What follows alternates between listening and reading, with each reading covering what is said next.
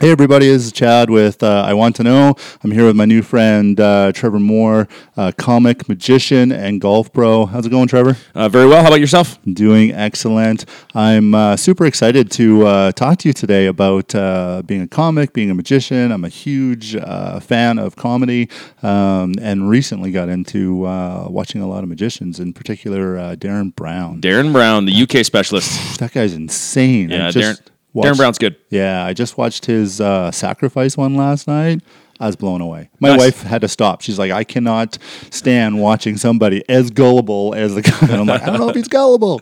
They had him all figured out. So, did you uh, watch uh, Shin Lim on America's Got Talent?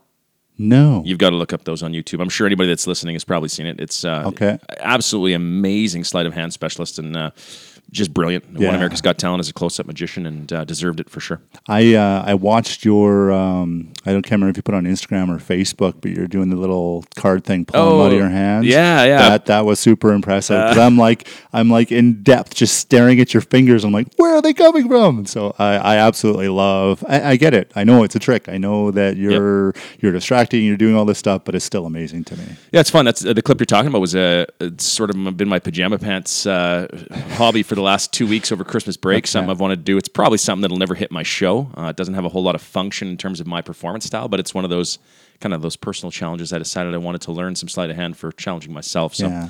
uh, it's uh, it's been a fun piece. It's like boxers learning golf, or not learning golf, learning uh, dancing, right? Exactly. That just uh, as long as you're you know working on your skills constantly. There's a crossover somewhere there, right? Yeah. I mean, it's with anything. I think there's a huge learning scenario, and I think the biggest part of learning is learning to learn. Uh, Yeah. and sometimes we get so stuck in just polishing our strengths that we forget to learn to fight the adversity and the struggles that go along with learning something new. Right. We get too comfortable. So Right. that was what that was was a chance to make myself totally uncomfortable uh, to learn something new and, and force myself to do it. That's uh, I, I think that's a massive thing for people. One of the the um, quotes that I love, and the only person I've heard say it is Joe Rogan. I doubt he came up with it, but he says anything, any way you do anything is the way you'll do everything. And so, if you're going to half-ass your day at work, well, you're probably going to half-ass everything in your life: your diet, your food, your goals. You're gonna, you're just not going to put the genuine effort in. Hundred percent. It's funny when uh, when coaching. One of the the mottos that I use when coaching, we'll use specifically from the golf side of the equation with my college athletes. But the idea that uh, I don't teach golf swings. I coach people who just happen to be swinging a golf club and were with me. Um, Yeah. Ninety percent of the things outside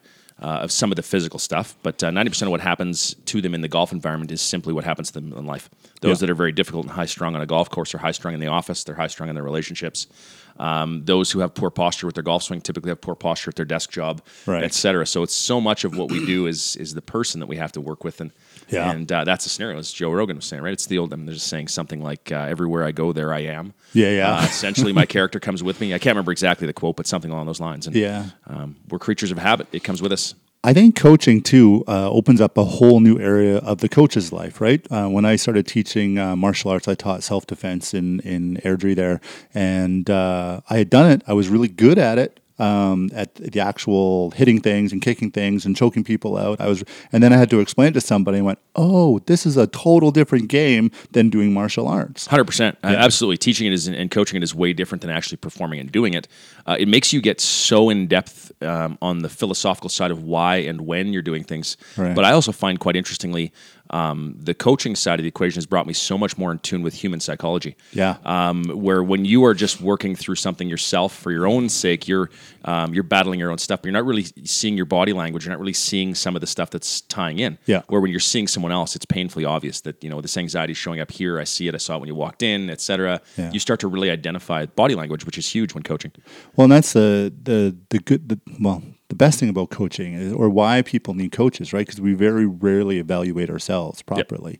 You need somebody on the outside to look at you and go, "Hey, no, you're not doing this, or you're doing this too much, or whatever it is." Because most people won't recognize problems in their own lives. Absolutely, I call it the feel versus the real gap. Uh, Yeah. What you're feeling and what you're really doing are often two different things, and you need someone else to Oh, sucks tell so you bad. exactly right. And and true growth happens when you sort of narrow that gap. Yeah. Um, because that gap is always present, whether it's too hard on yourself or too too soft on yourself. It can go both ways. Exactly. Um, but the unrealistic scenario um, creates problems. So yeah, the real versus the feel gap, and the bigger you can, or the, the closer you can tighten that, the more success you have. Yeah, I uh, I put made a post online the other day that you commented on where I was talking about it feels like you can't make progress in anything unless you're making progress in everything. Yeah. So like if you're not working on mind, body, spirit, your goals, your family, your relationships, if you're not consciously working on everything, then you're really not doing anything. That's exactly goes back to that coaching motto that I use. You, you- Yeah. I, I, I coach the person and I teach the player. That's two different things because the person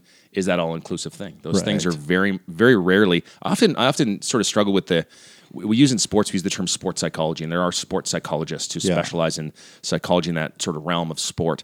And I agree with what everything they do, and I, I think they're spectacular and they're they're very well versed in what they do. I struggle with the titling we use.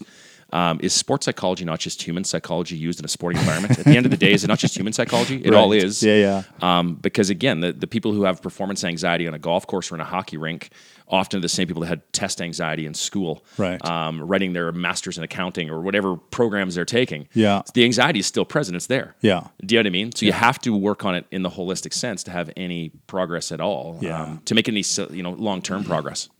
My wife's a holistic nutritionist, as everyone that listens knows.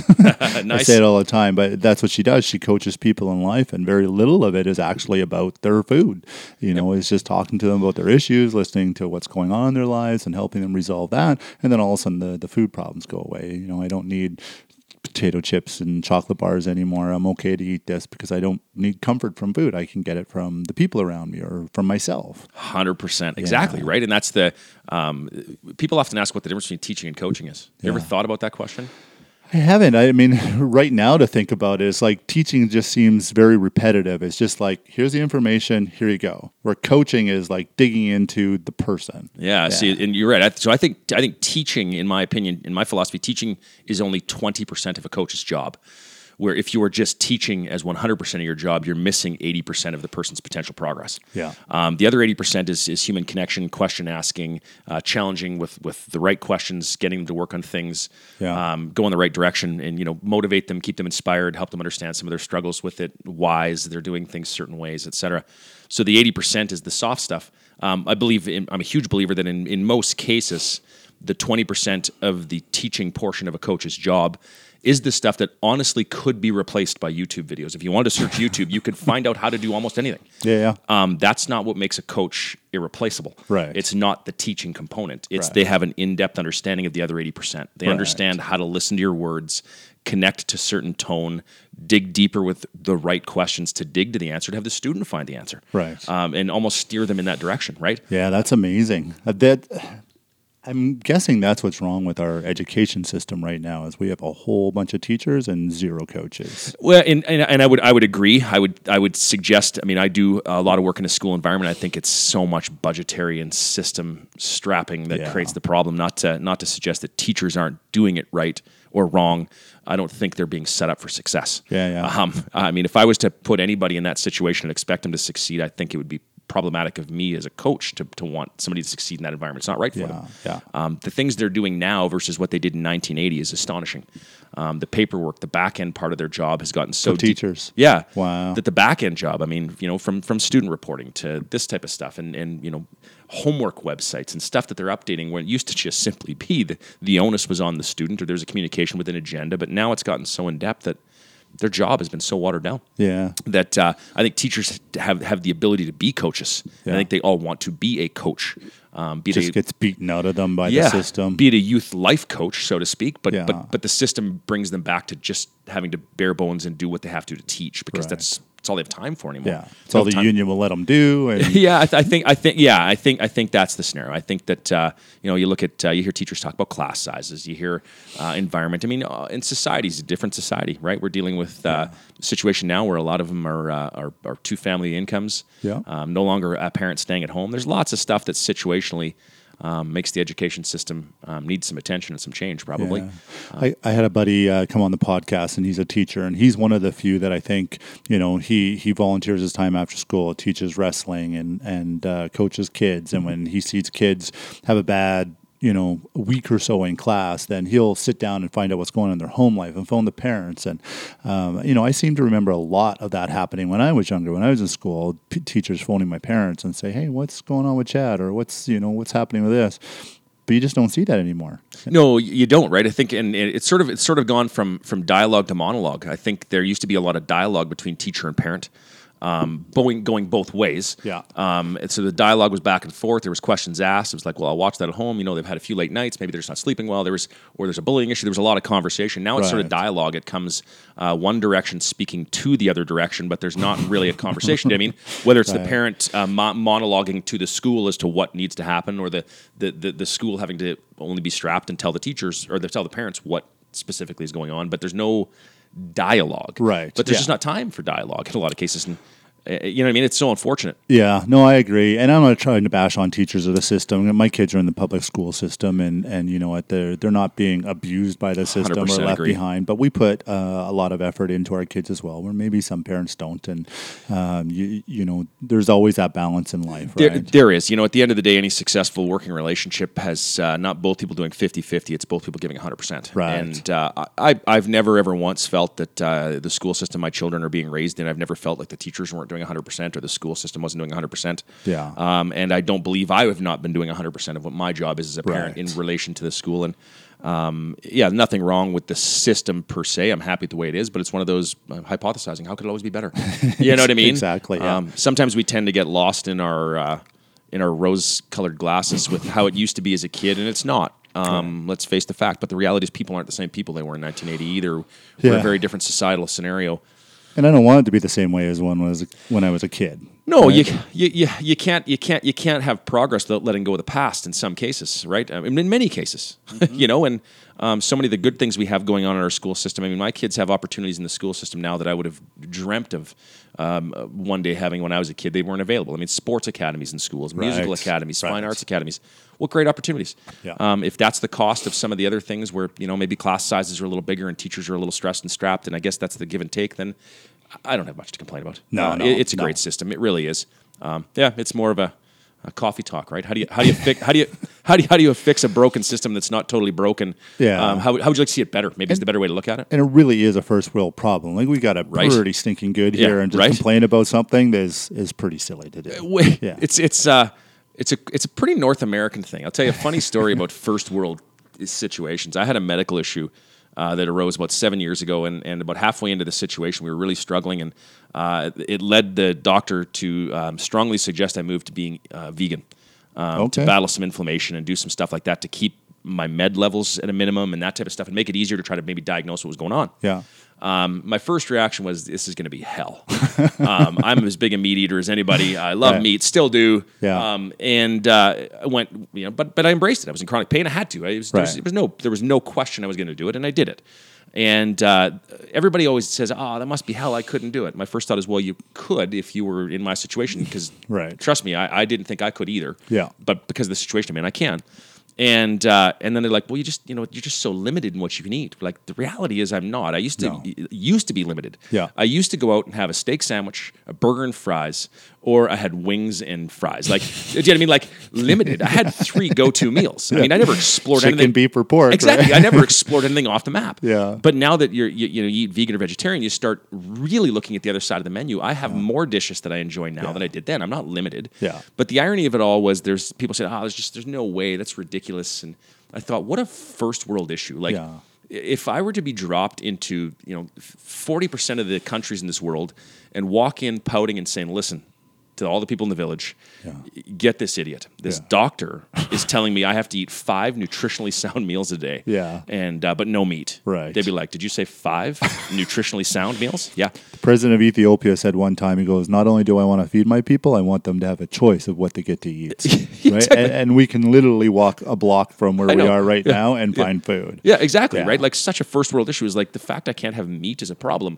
It's it actually it actually got to the point where it felt like it was a bigger problem for the people around me than it was for me. Yeah. It- they- we spent the whole meal them talking about, are you? oh, how do you do it? Don't you don't you wish you had meat? Don't you? Doesn't this you know, tickle your taste buds? Sure, it does, but I'm not dwelling on it. Yeah, it smells good. I smells know great. it tastes good. Good for you, yeah. So, so how did it go? How did uh, going vegan go? Uh, well, it did it did its job in terms of uh, it eh, wasn't designed to put the problem at rest, so to speak. It was Yeah. designed to stop the problem from being overly aggravated. The Right. inflammation in my food was sort of putting the problem on steroids. Yeah. Where if we sort of took it off, then I could d- dramatically downsize the amount of meds I was taking, which was way better for my body. Yeah. That worked. Um, the byproduct was I felt a hundred times better.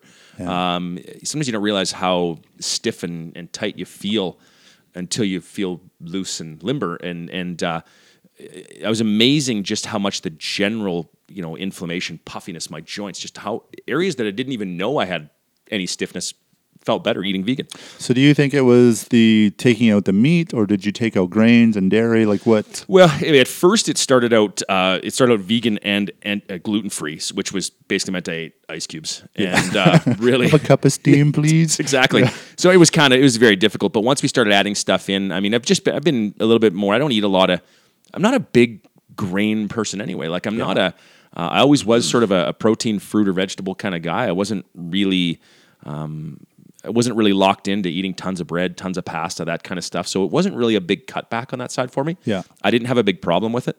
Um, the things I missed probably at first, um, a lot of the dairy stuff, like having yogurt, having cheese, Hmm. having eggs, that was very tough. But I've since added some of those in. I mean, Yeah. vegan's just a tough sell eating out. Yeah. Um, and when you're on the road or, or you're with your family on holidays, it's just it's tough to find a place the family can eat that that has something worthwhile that's vegan. So Right. vegetarian is I'll sort have of the, another salad, please. yeah, exactly. Four salads, please. Um, so Hey, you're a big guy. Yeah, exactly. You got to get a crap load of vegetables in you to fill your belly. absolutely. So yeah, so it's uh, it's I'm more vegetarian now than vegan, but it definitely did its job. I uh, I've played with meat back and forth, in and out a little bit. The doctors have sort of recommended adding a little bit of fish in, just because there's some oils in it that are good. So Yeah. uh, I do have fish on occasion. Um, I do find I periodically go through a period of time where I, I get a little pouty and eat a little meat. Yeah. Interestingly, uh, every single year when I have those moments and I do eat meat, I think I'm just going to love it so much and I actually love it less than I did the time Really? before. And got to the point I really just don't have a feel or a taste for meat a lot. I mean, Yeah. um, disappointing. I want to be a meat eater, but uh, bacon's a tough one. I would imagine, yeah. I uh, there's uh, I wanted to tell you about uh, there's a group of people that are, they go on this carnivore diet, and it's been really effective for arthritis and swelling and stuff like that.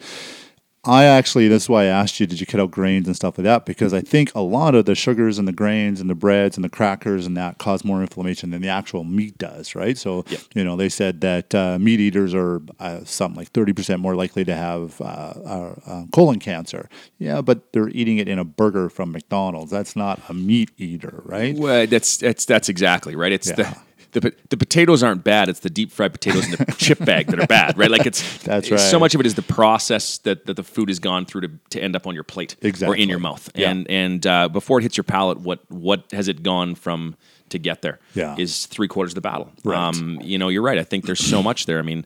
Um, you, you can look at meat eaters struggling, but there's a difference between a meat eater who uh, eats deli meats uh, all day long, Salt, cured, exactly, processed. versus somebody who's eating organic free uh, or hormone free meat and, and they're grilling it on this on the, on the barbecue all the time and it's you know it's it's not fried in oils and that kind of stuff. It's just, Exactly. Yeah, it's a different it's a different product. Right, Hundred yeah. percent it is. I, what I realized, I mean, my, my wife being a holistic nutritionist, we talk about diet all the time. We try new things, and I wanted to try being a vegetarian. So uh, at the time, actually, we found a local chef that was making our meals. We were both super busy, and so for literally it was a hundred bucks a week, and he gave us like all of our meals minus our breakfast and our snacks. It was it Wow. was crazy cheap. The boo- food was just too good, though. Yeah. Um, I ended up eating too much and gaining a bunch of weight. But we did um, almost a month of just vegetarian meals and they were fantastic. Like every one of them tastes good. They fill your belly. There's nothing wrong with them. But I lost energy. Like I just, I felt so down and out while I was on it. And, uh, you know, after about three weeks, I'm like, I'm just going to go have a steak and see how it feels. And I felt a million times better. And so each individual person needs to look at that and go, well, maybe I shouldn't eat meat, but let's try it. Let's not eat meat for three weeks or a month or uh, six weeks, something like that, and see how you feel and write it down. Have a food ju- uh, diary. How do I feel after this meal? How do I feel after this meal? Yep. And It's- then you can Absolutely. boil it down. Hundred percent. I, I, and it's funny because uh, I forget where I was going to go with with the first part of this. But maybe come back to me. But the the, the part about uh, you know you, you got to try it and, and do it sort of long term and give yourself a reasonable shake at it. Um, it was amazing to me um, eating vegetarian and vegan how much uh, I was full but didn't feel stuffed. ever. Right. That the food just didn't bloating feel, feeling. exactly. it just never happened. Yeah. It didn't matter how much I ate of what I ate. I never felt that way. Yeah. Which had the downside of also the you got to be careful because you don't feel full as fast, right? Right. Um, the, I know where I was going to go at first. The, the one thing that I found very interesting was I found that um, meat actually smells better, and meat-based meals smell better cooking Than they and do- often that preludes the why it tastes so good and it actually doesn't taste as good as it smells this is the way i've sort of found where vegan and vegetarian is very sort of spiced and, and lots of sort of um, good flavoring to it because it doesn't have the fats and the oils that the meat does to sort of give it the sizzle Right. so to speak Yeah. and i find that it, a lot of times vegan and vegetarian stuff actually tasted better but didn't have a lot of smell leading into it but you couldn't believe how tasty it was Yeah. so i found it was a very different taste to scent Yeah. from meat stuff versus vegetarian or vegan stuff. And I think you're right. You said earlier about having more options. We uh, uh, last time we were out in Banff was it Banff or Canmore? I think it was in Banff. There's a vegan restaurant there, and we went and tried it out. I can't remember the name. Nourish. Of it. That's it. Yes. Yeah. Yeah. Best vegan hamburger I've ever had in my life. Well, we did. What did we do? We did the cannolis. We did uh, the uh, nachos. The mac and squeeze. No, dude, I don't think we ordered four meals. It was, My whole family was there. We ordered four big meals, and we all just kind of picked off of each other's plates, and it was phenomenal. Like it, it was really, really good. I, I like that style. It's funny that family style meal. Right. pr- Uh, uh, Nourish is such a cool restaurant. Yeah. um, i i- because it has not only the, the great food, lots of good, you know, vegan, vegetarian, and gluten free stuff, just so good, so tasty, so off the beaten path thinking with the meals. Yeah. But the neat thing is that I love that it wasn't like you ordered your meal and it came plated. It was like dishes on That's the right. table, and everyone had their side plate and almost like an Asian style, right? Yeah. Just like put all the food on the table, Table. and take a couple things that you want, and Exactly. Yeah. So, So good. good, yeah. Yeah. yeah. It- That was one of the uh, my first real uh, r- vegan or vegetarian restaurant outings was Nourish in Banff. Just by accident, I was there and was looking for something, and I was actually going to go to the just to the deli and get something. Yeah. Um, because I didn't know what to get. And someone had said there was a restaurant, so I went there, and it was unbelievable. Yeah. Um, and that's when I just fell in love with it. I love, uh, I love those types of restaurants. But the things that you try there are so different than what you would if I went to just a. a you never standard- get those flavors anywhere. No, else. hundred percent would not. So, how was that transition for you? So, when the doctor said, "Well, let's try this," was it like two weeks before you cut meat out, or you just do cold turkey?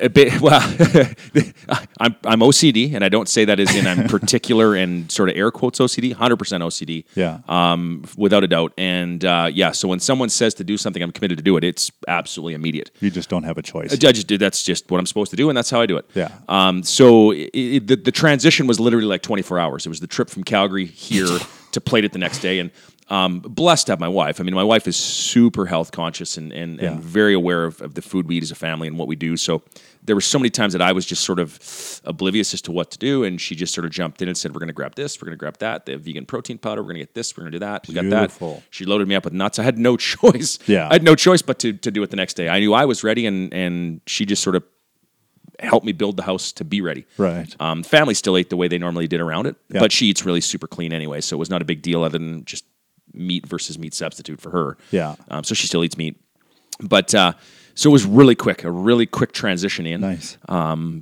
which is sort of my style. How long before you started feeling the effects?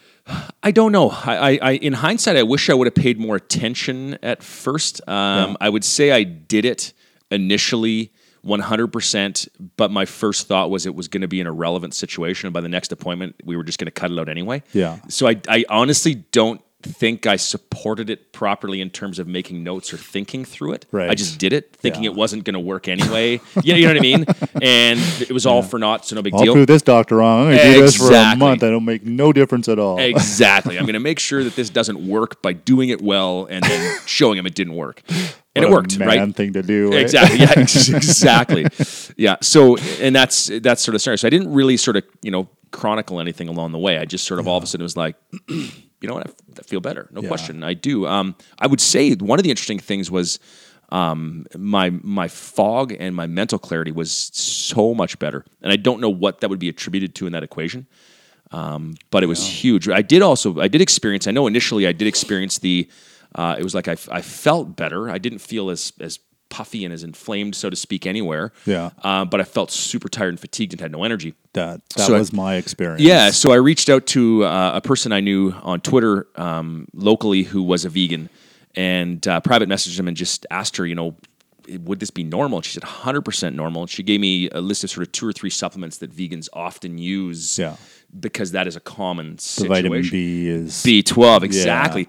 As soon as I started taking the under the tongue tablets, it just game changer. wow. 100% game changer. No longer was it one of those uh, felt sluggish, felt every bit as energetic as I would have eating what I wanted to. And arguably it felt better. Yeah. Um, because I just, I mean, it's- you don't realize how much, how much some of your fatigue is mental and so much is physical. You know what I mean? And, and you just, you feel like garbage. Yeah. I think most people do, but they don't ever evaluate it, right? I know when I was, uh, you know, regular fast food eater, when I was a regular drinker, when I was, and I didn't even drink a lot, but I drank regularly Yeah. enough that you always have a brain fog. You always have, you know, you're a bit off on your emotions. You're never that stable. You're always angry or anxious or or uh, sad or you know, there's there's always something going on. And when you just focus on your how you're feeling and then make the changes it's really really easy i think that's the biggest part with most of the diets is that if you just focused on your food and go oh you know i feel this way when i have this you know i, I still take my kids to a&w and you know i'll have a burger in there and i walk away i'm like why did i do that like i feel like you almost have to do it a couple times a year to go oh yeah i feel like shit when i do You- that Exactly. It's funny. It's sometimes, like I said, I do get those sort of pouty times a year, maybe once or twice a year, where it's like, I'm just, you know what, I'm going, I'm going to go on a meat bender. Yeah. And I do for a couple days, and it's just like, this isn't fun. What- what's your meat of choice when you do it Whatever's conveniently close. Uh, you know what I mean? Like I, I, uh, I love hamburgers, Five Guys burgers and fries. Always is a, is a quick one. Yeah. Um, you know, bacon with my eggs Yeah. uh, is a good one. There's just there's some and.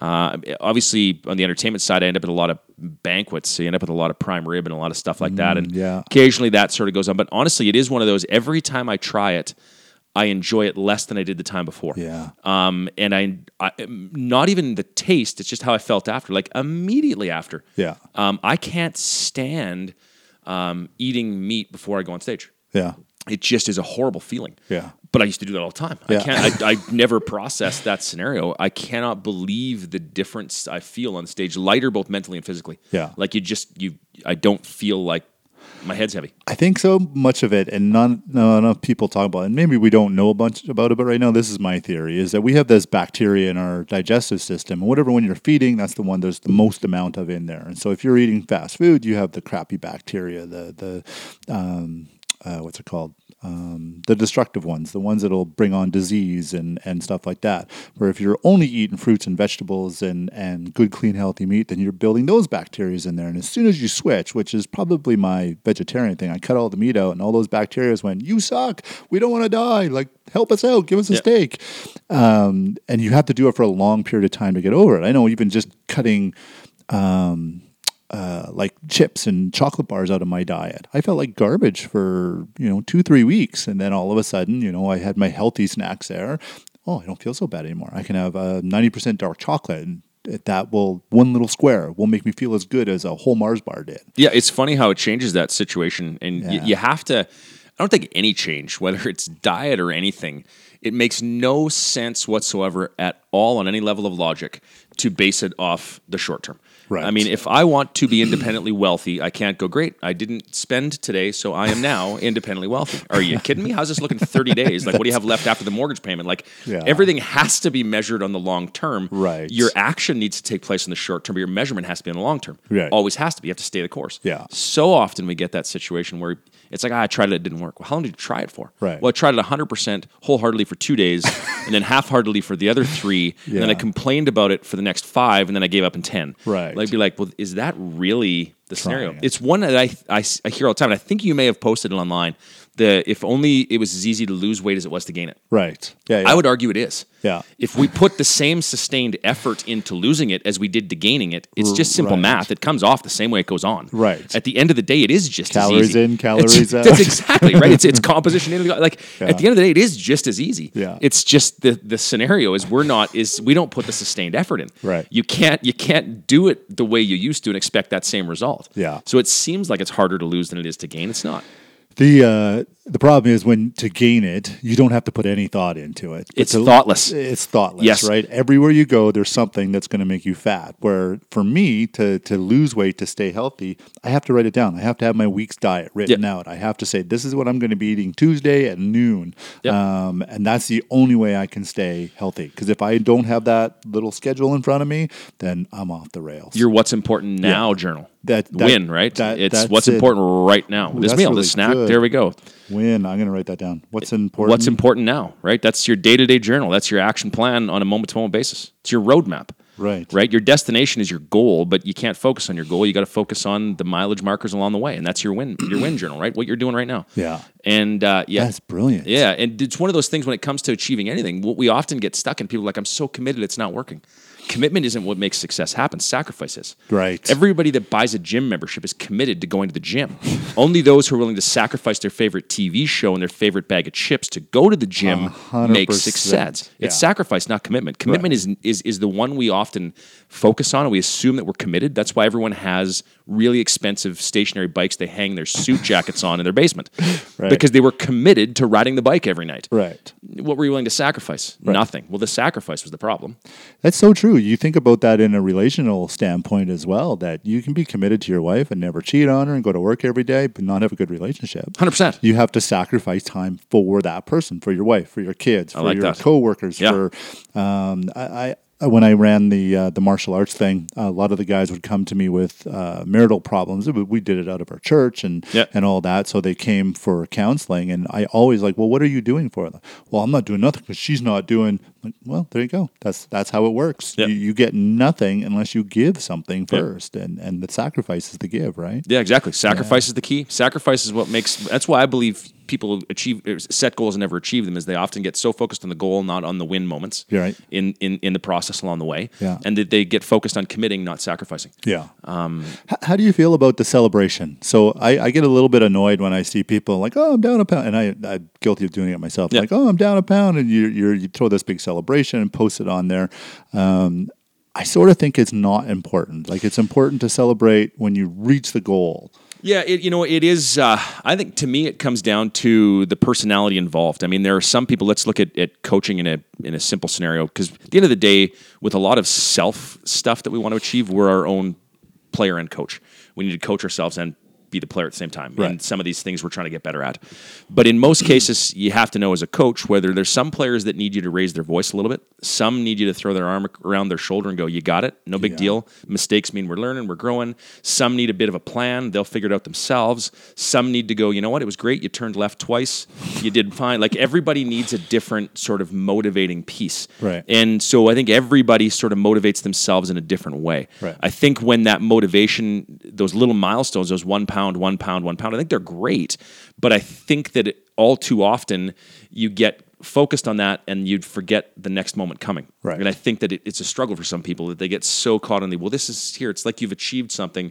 You've achieved a small victory, but you haven't won the war Right. let's keep the focus forward. Right. Um, we have to get past the one barrier. But taking a whole other look at that scenario with those people that really sort of look at it from, you know, uh, one day smoke free, two days smoke free, it's no different than one day drink free, two day drink free. The reality is you got to be in the moment and you got to celebrate the one day at a time and the one pound Right. at a time. Yeah.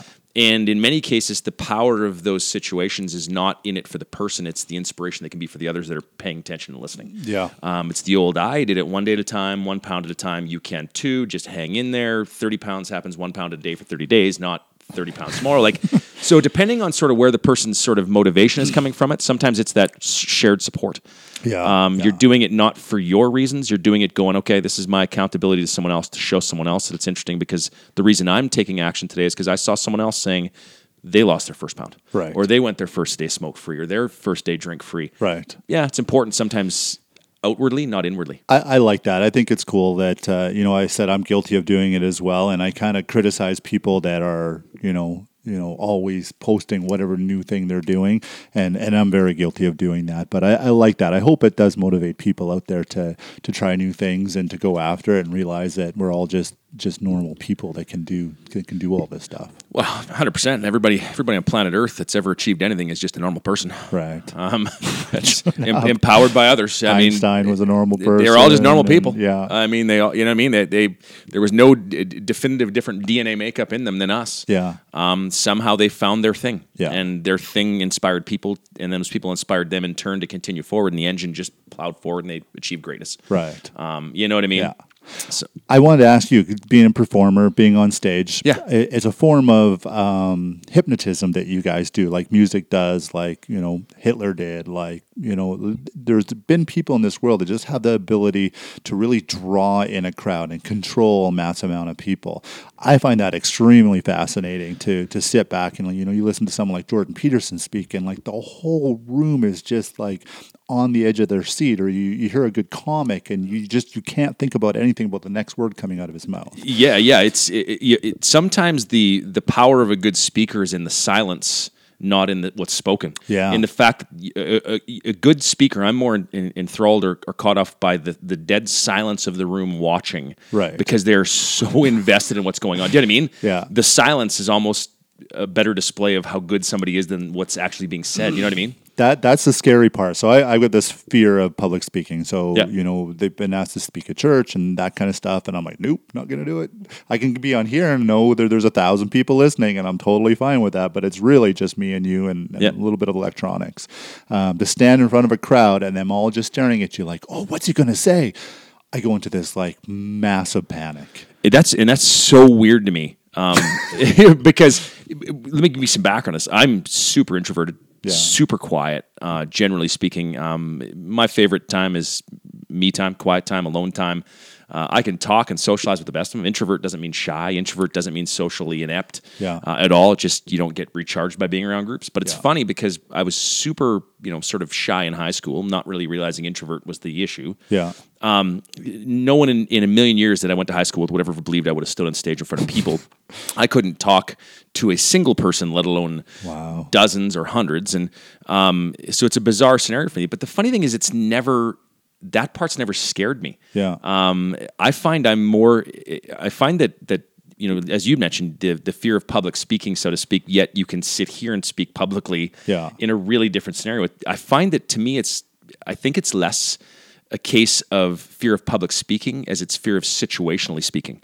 Maybe, Um, yeah. Because you are public speaking right Yeah. now. Yeah. It's the situation you're publicly speaking in. Yeah. Um, if it's a room with 12 friends, it's still public speaking to 12 people. It's just Yeah. a comfortable situation. Well, that's the funny part because when I taught, I would have 25, 30 people. That was no issue for me. Yeah. Um, and, but I knew the content, I knew what we're going to do. That, that was it. And then, um, you know, even my baptism, they're like, just go up and read it. I knew what I was going to do. I knew what I was going to read. I got about halfway through it. I'm like, I can't do this. Like, my voice was shaking so bad, and there was 80 people there, 100 Yeah. people there. It's funny how it works. It's Yeah. uh, I'm actually the, the more prepped I am to speak, the more nervous I am. Uh, oddly, um, I've I'm I'm much more of a uh, in terms of a speaking or a coaching situation. I'm much more of a I'm going to bring the mannequin, and then me and the audience will dress it up as we go. Okay. I have a structure of where I would like to be, but I have no idea where we're going to be because it's going to be based on your feedback, your questions, your comments, your eyebrow raises, where this goes and where this takes us. I have no idea. Yeah. I do have a mannequin. We'll dress it up. Might end up in a three piece suit. Might end up in a speedo. We don't know what's going to be on the mannequin at the end of the day. Yeah. Um, but when I come with a fully dressed mannequin, freaks me out. 100% freaks me out because I think it goes against everything I believe in coaching, and that is that you have to be listening as much as you're speaking. Right. And when you bring a structured content, you're doing too much speaking, and there's no questions, Hmm. there's no questioning and engaging back and forth and creating dialogue, which is what allows that to be steered and dressed as it goes. Yeah. And I, I find that even with the podcast, like my, my wife was like, well, you're going to go research Trevor, right? You're going to, I'm like, oh, I'll read a little bit of social media stuff. But I really, you talk about being um, energized by being alone.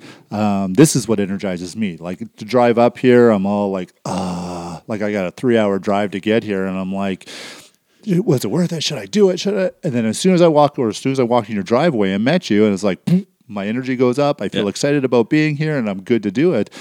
But I had no plan. Like Yep. I have four things written on my piece of paper here, and it's just in case there's a lull in the conversation. mannequin. I just just the mannequin. You had so just the mannequin, right? Maybe I got to try that. Maybe I got to step out in front of uh, a crowd and just see what happens. Here, here's my. Don't have a sheet. Have four points. Yeah. Uh, we'll riff on those four. There Yeah. we go. Let's just do this. I think too, it's um, a fear of expectation. So with the podcast, the expectation was just to learn stuff. Well, that's Yeah. really easy to do. Yeah. Like there's no, I don't have to put out an hour worth of content about being a specific on diet or biology or anything else. Yeah. I just get to come here and learn. Yep. Um, it'd be the same thing if I had to talk about construction or or um, exercise or martial arts. I could do it for an hour, easy. And that's exactly right. As soon as you know it's situational speaking, like I said, to me, it's less.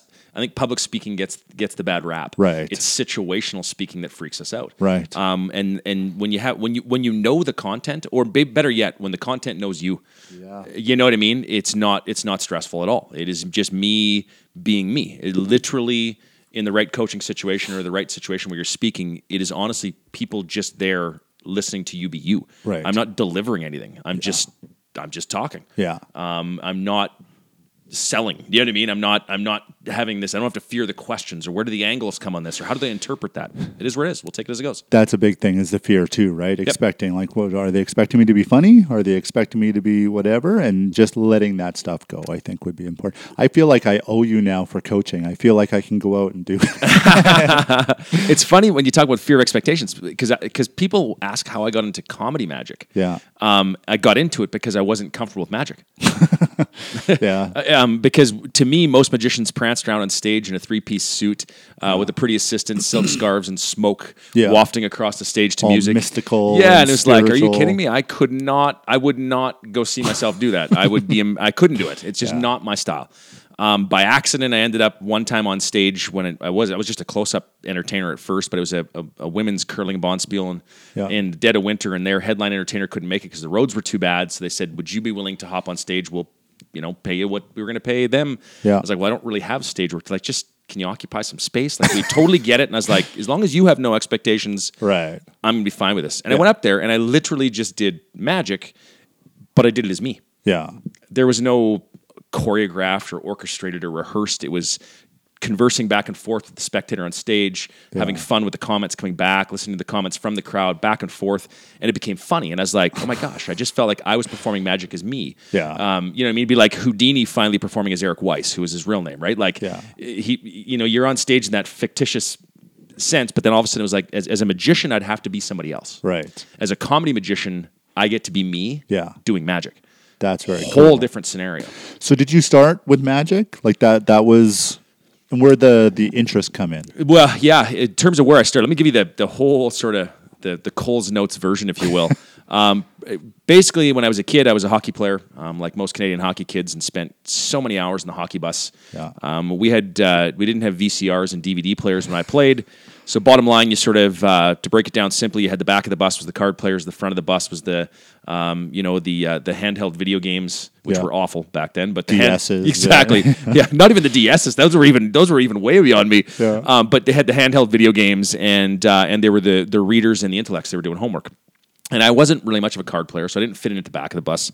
I wasn't r- really a video gamer, so I wasn't going to play video games. I didn't. um, If I was out of school, I was certainly not doing homework. Right. Uh, it it wasn't going to be there that way for me, and I didn't really fit anywhere on the bus. So, um, as sort of a, a gift for Christmas one year, my sister, because I had a bit of an interest in magic, probably no different than what I would think most kids did Yeah. in card tricks, but my sister got me for Christmas a, a basic card trick book, Okay. which I still have in my office actually.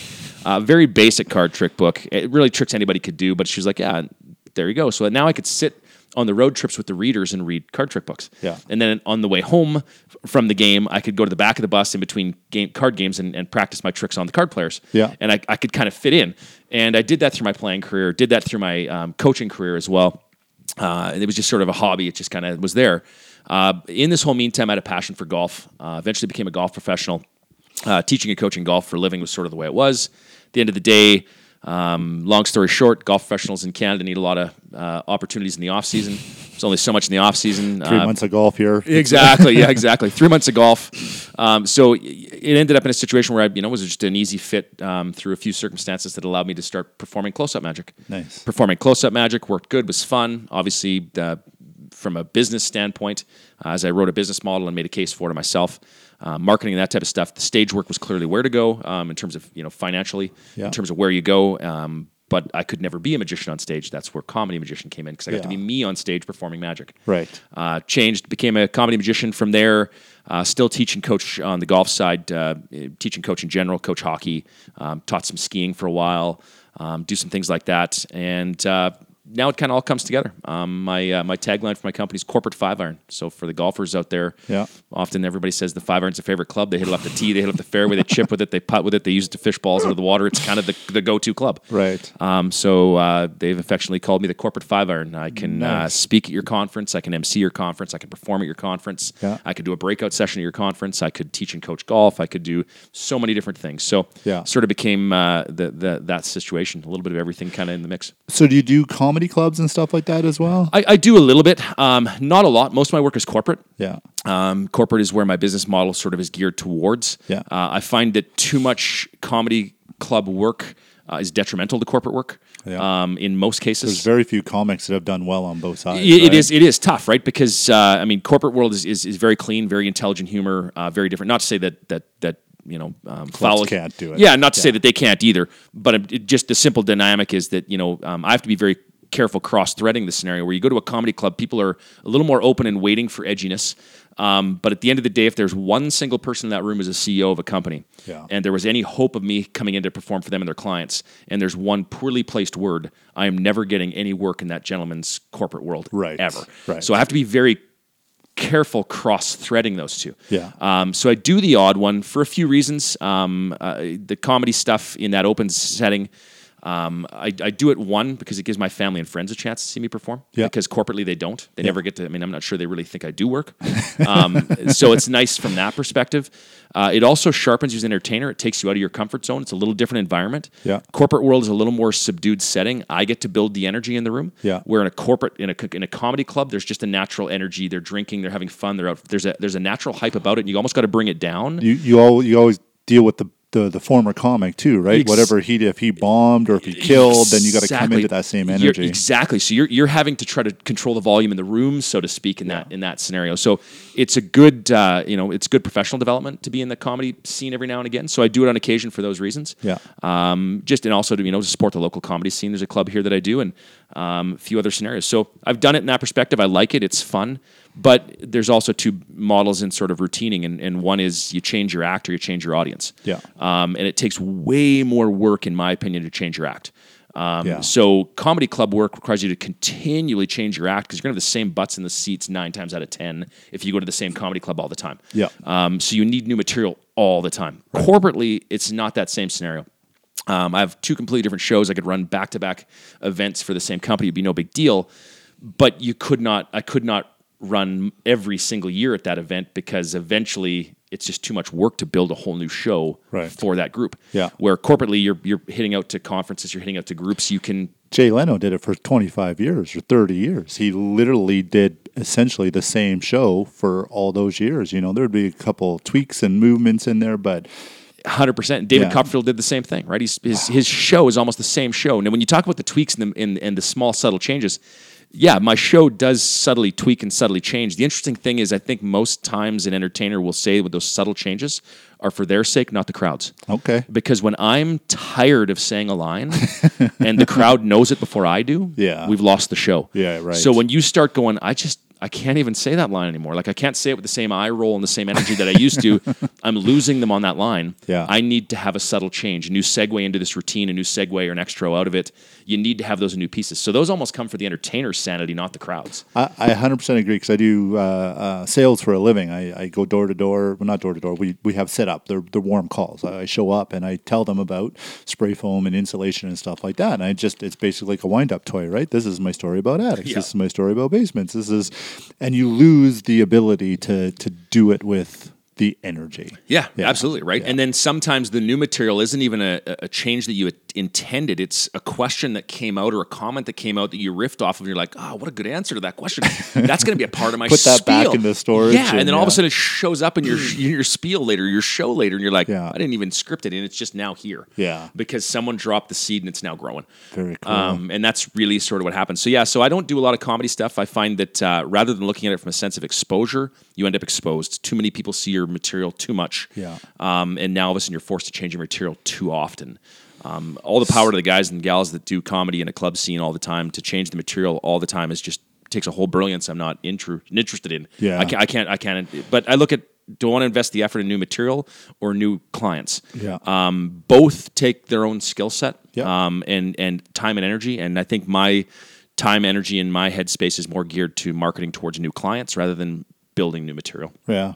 Well, it's so true in any business. I mean, y- you got to wear five, six, seven hats, whatever it is. Yep. And when you get big enough that you can choose that hat, choose the one that you're really good at and you enjoy. You, right? Just- Exactly. Just, It's- do that. Exactly. Do what you do well, and and and and run with it. And uh, you don't have to be everything. Right. Um, you don't have to be everything. So yeah. So I do some comedy club stuff. Like I said, I guess was the initial question. Yeah. But uh, but it's it's it's rare.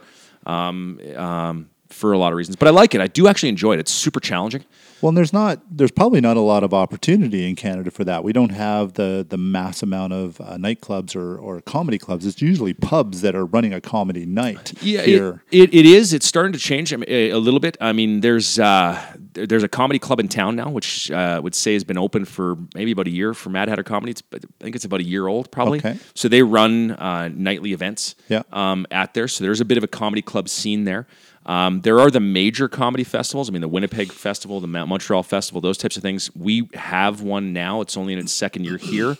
Uh, a comedy festival, which brings in some big headliners, and and uh, the comedy festival here is is is in, enhancing the comedy scene as well. So it's good. I mean, it's growing. There's so many more entertainers out in the market right now. There used to be a comedy tour that come through Calgary right around Stampede time. It would be um, the Just for Last Festival would come into town, and then this these people would come in pretty much the same week.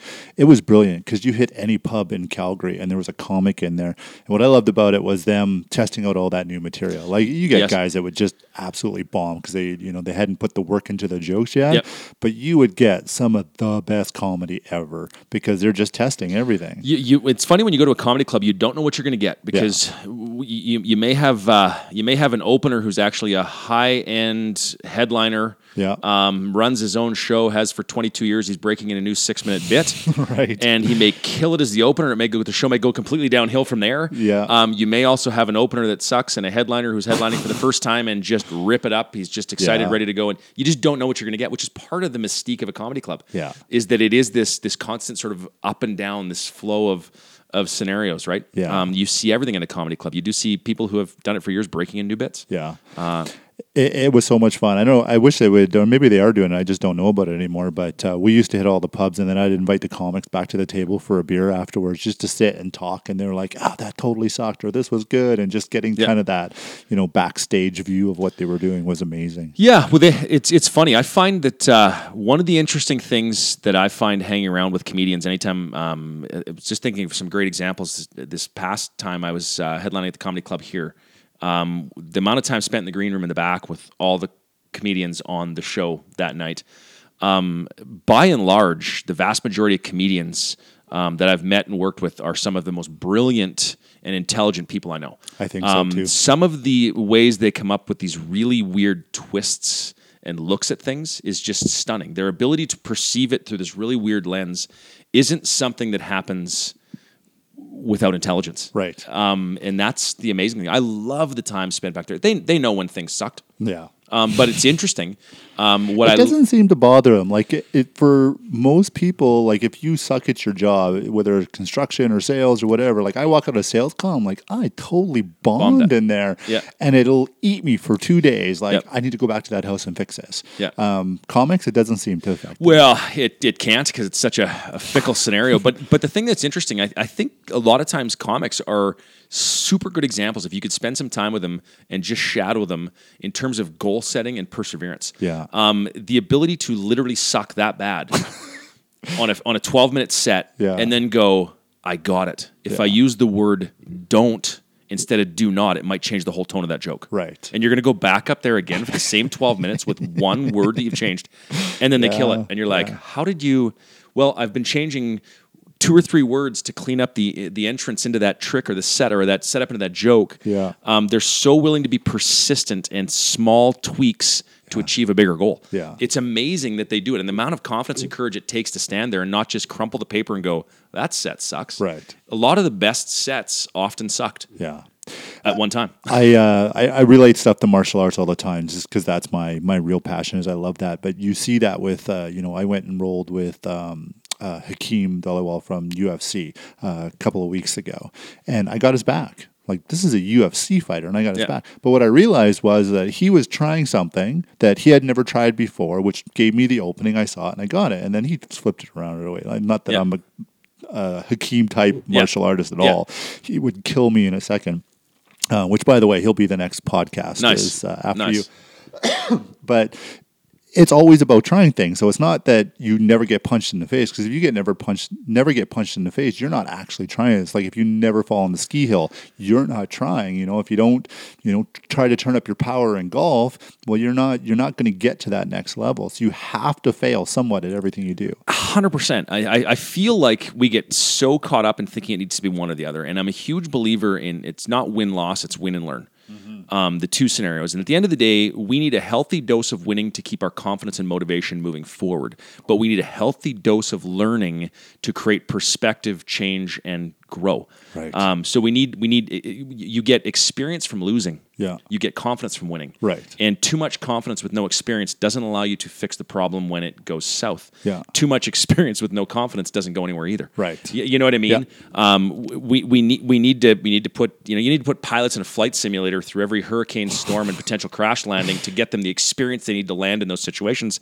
But then we need to give them time to fly on a straight line up, down, in, because they need confidence that they can handle the aircraft. It's not who's going to fail. Right. You know what I mean? You need both Yeah. absolutely need both. And I mean, m- my son's hockey team, um, Adam kids, they're 10. And that's the big rule I have is if you're not wiping out, you're not trying. Right. You are not pushing your envelope. Right. Every kid's going to wipe out at a different point today, but you better all have snow on your body when you're done this practice, or you didn't push yourself to the limits of your ability. Yeah. Your limits is where you fail. I don't. Uh, I don't remember who originally said it. Jocko Willink says it quite often. He's a ex-marine bodybuilder, um, inspirational speaker guy.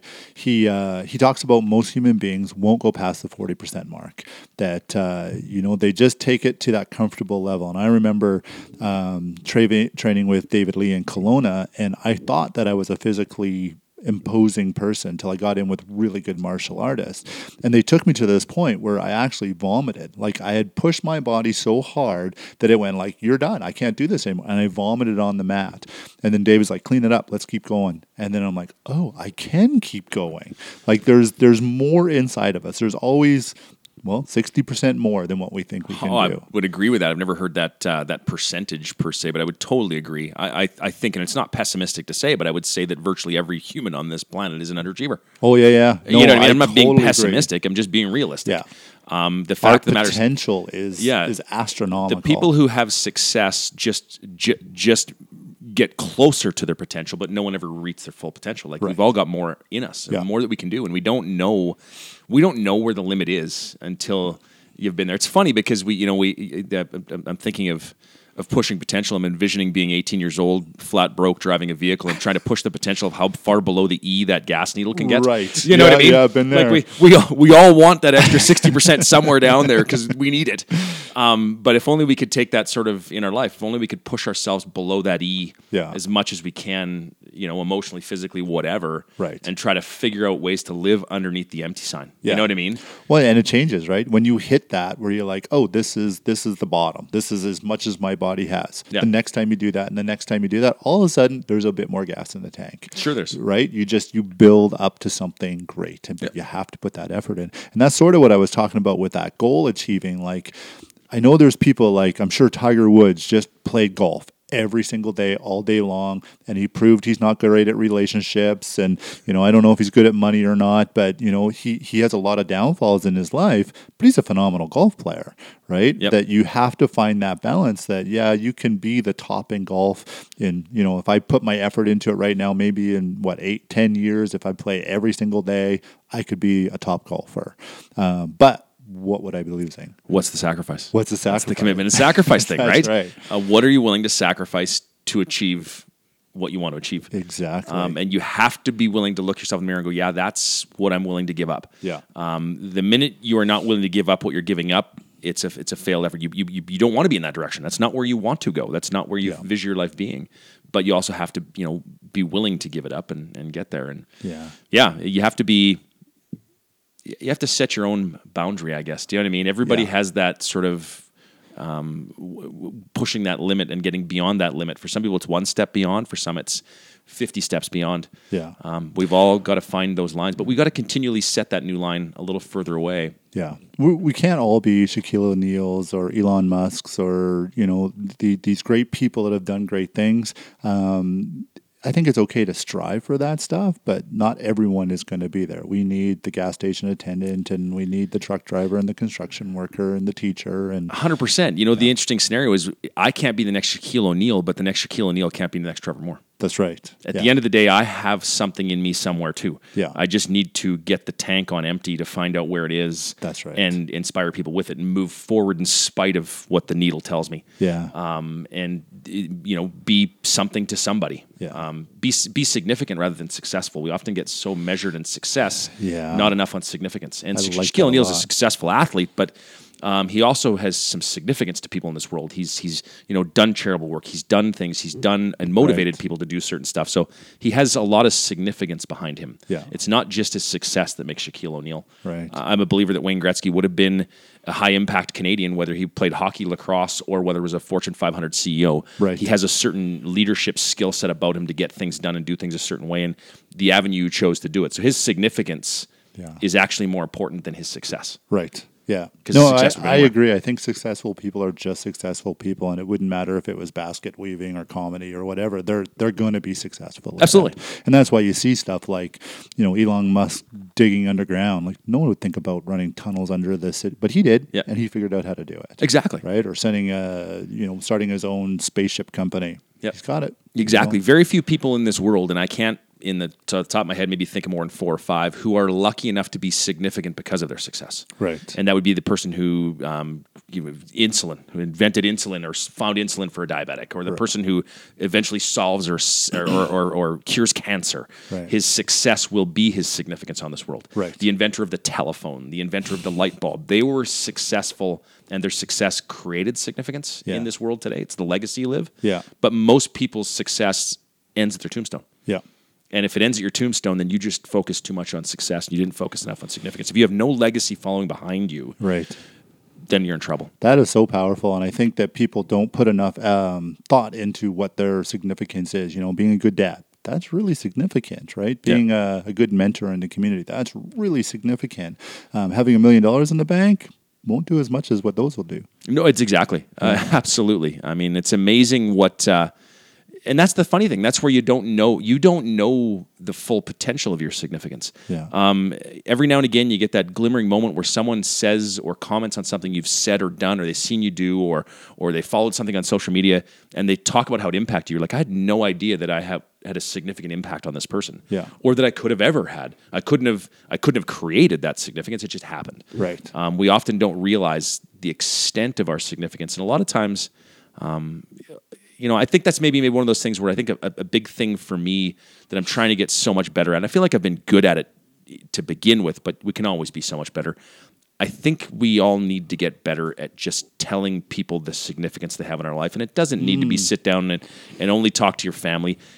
There is no reason whatsoever you can't tell the person standing in front of you at the subway line that you know what I was having an awful day, but I saw you smiling, and it Right. it literally changed my day. Thank Yeah. you for that. Yeah. Um, there's no reason we can't let people know just how little it takes to be significant sometimes. Right. You don't need to be Elon Musk to be significant. Right. You don't need to be Tony Robbins to be significant. Yeah. Um, you can be significant to someone by acknowledging their significance to you. Right. And it can be to Joe Blow on the street or in a lineup. I couldn't agree more. I think that uh, you know I, I'm not good at that. I'm not good. I'm really good with my kids, but no one else. Like I look at my kids, and every time they they do something good or bad, I'm going to comment and say, "Hey, that was amazing," or "Hey, how about next time try this?" Or you know, I, I'm I'm a really good encourager with them, but outside of that, it's it's a bit of a challenge. But I think you're right that if more people did that, we would see more successes. Yeah, we often feel like s- that the that the the, the moments need to be bigger than they are. And they- Yeah. and they, don't need to be. Right. I mean, they really do not need to be um, as big an effort as we think. You don't need to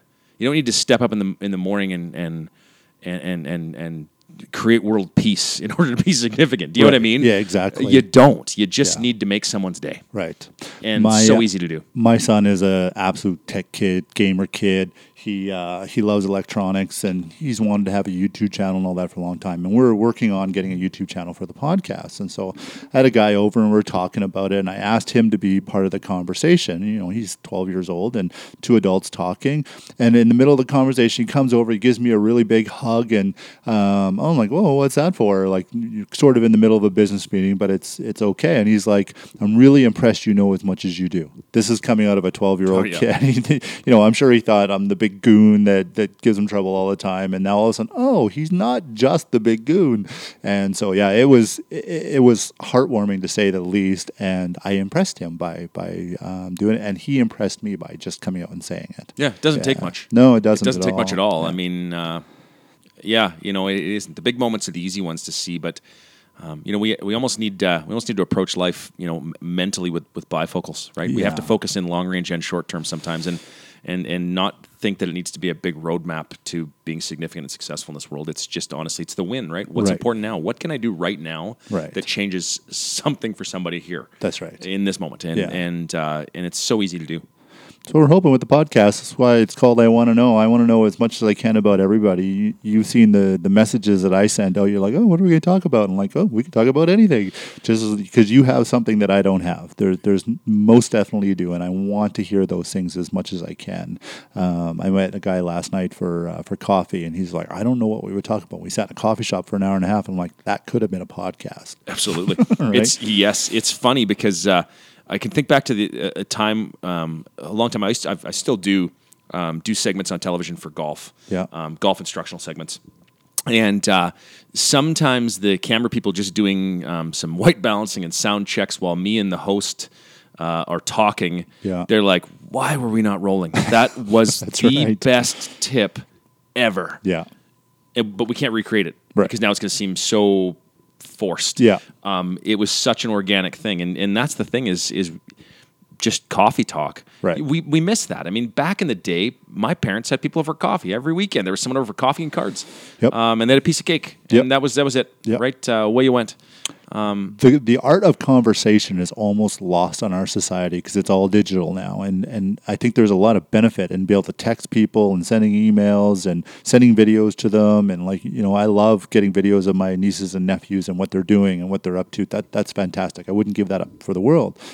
But it's not nearly as good as sitting down with them and having a conversation, seeing the excitement as they tell me what their achievements were or who they're dating or whatever that to me is you know and even what we're doing right here that that's why I get energized by it is that there there's I don't know there's just something that other people put off that I just get so excited about being part of Yep. Which Yeah. is interesting to me.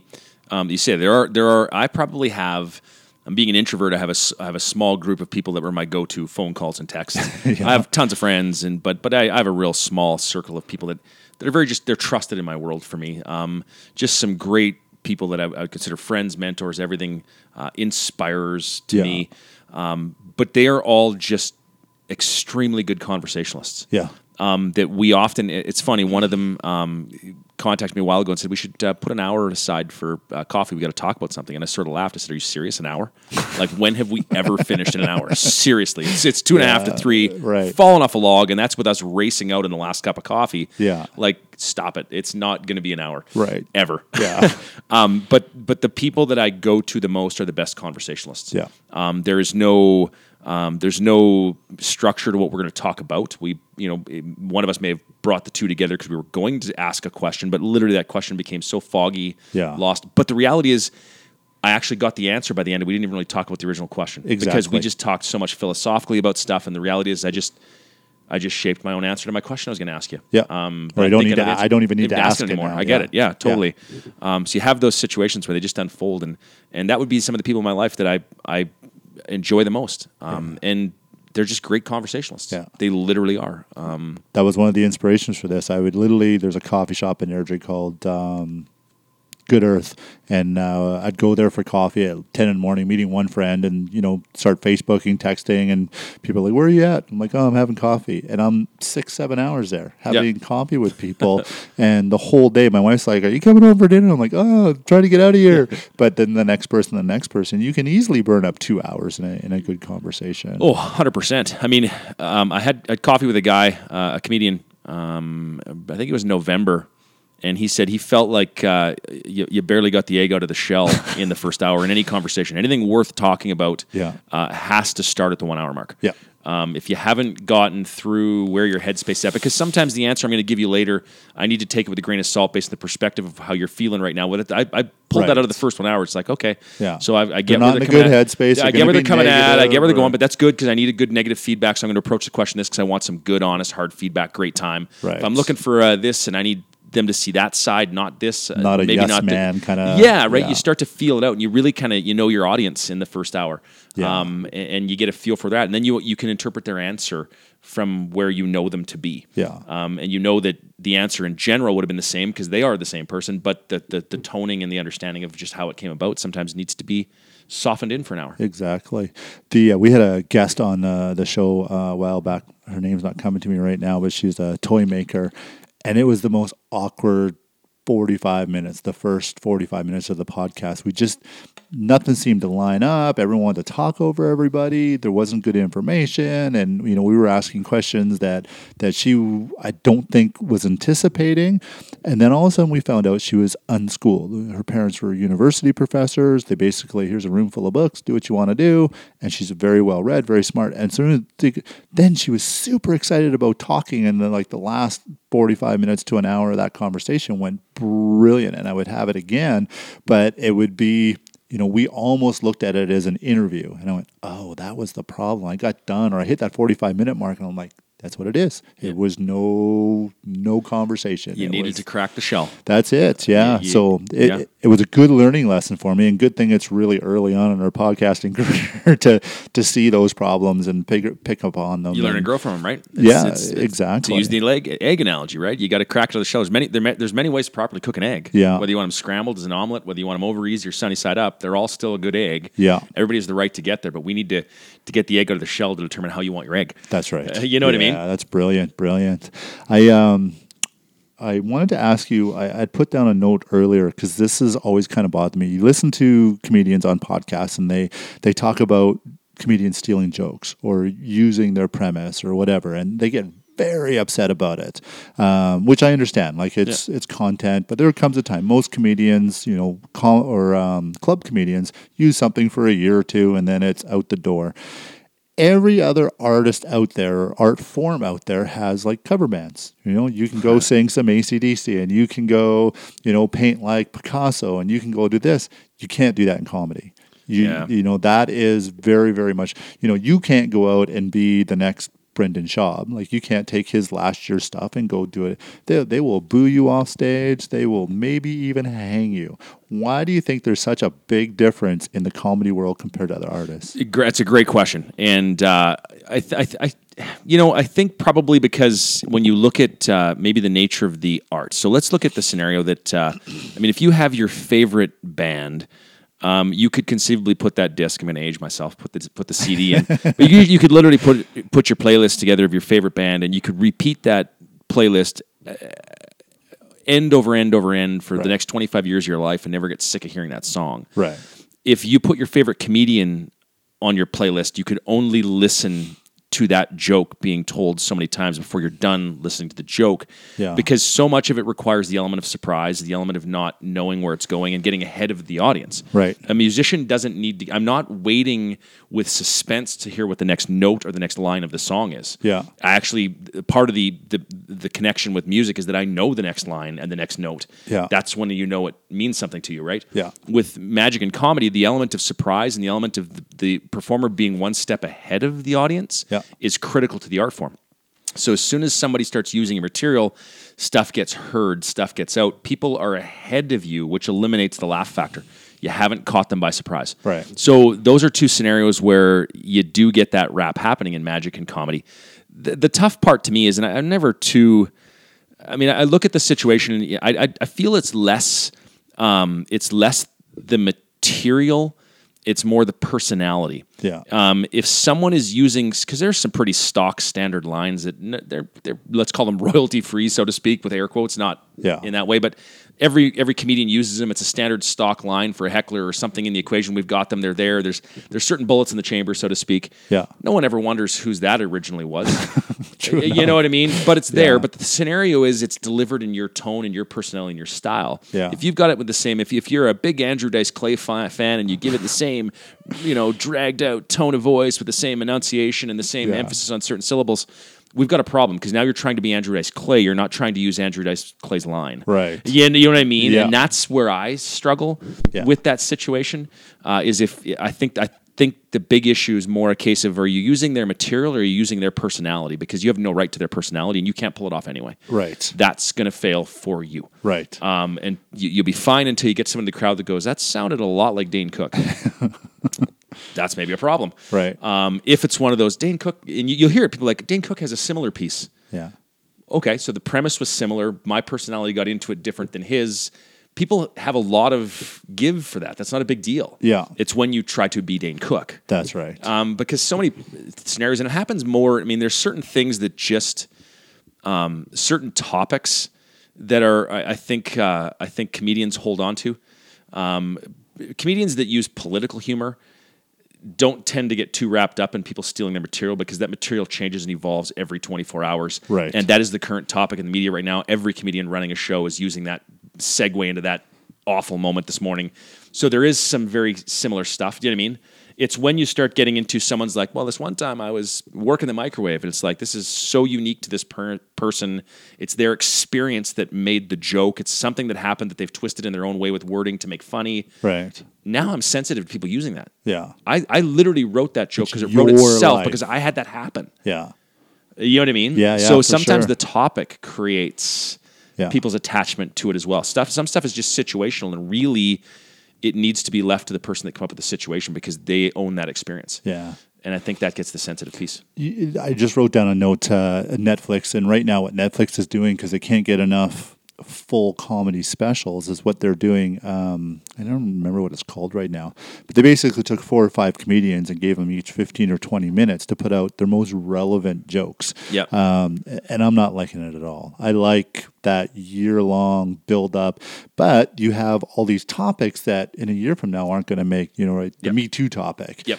If you're not Exactly. doing jokes about Me Too right now, in a year, no one's going to care. Exactly. It's not fun. It's, it's got a shelf life. That's it's got an right. expiry date. Yeah. And when you when you deal with you know the political realm, you deal with um, yeah societal topics, things like that. They have a shelf life. Yeah. Absolutely have a shelf life. Some ta- some comedy lasts forever. Yeah. That's why you watch. I mean, you, you get everybody gets that one time, or your uncle or your dad's like, "This is the best comedian ever." You got to watch, and you're like, "This is awful." Yeah. But it's because you can relate to the time sensitive information. It was funny back then because you remember in the 70s when, you know, women couldn't vote this and that. And had- like, that's why it was funny to you back then, but it doesn't make any sense to me now. No, right. Uh, Yeah. None. But you get the old comedian where you're like, that is hilarious because they're talking about waking up and having a shower and singing to yourself and how everybody thinks they're a singer in the shower. We can all relate. Doesn't matter if it was 1960 or 2018, we all relate to that moment. Yeah.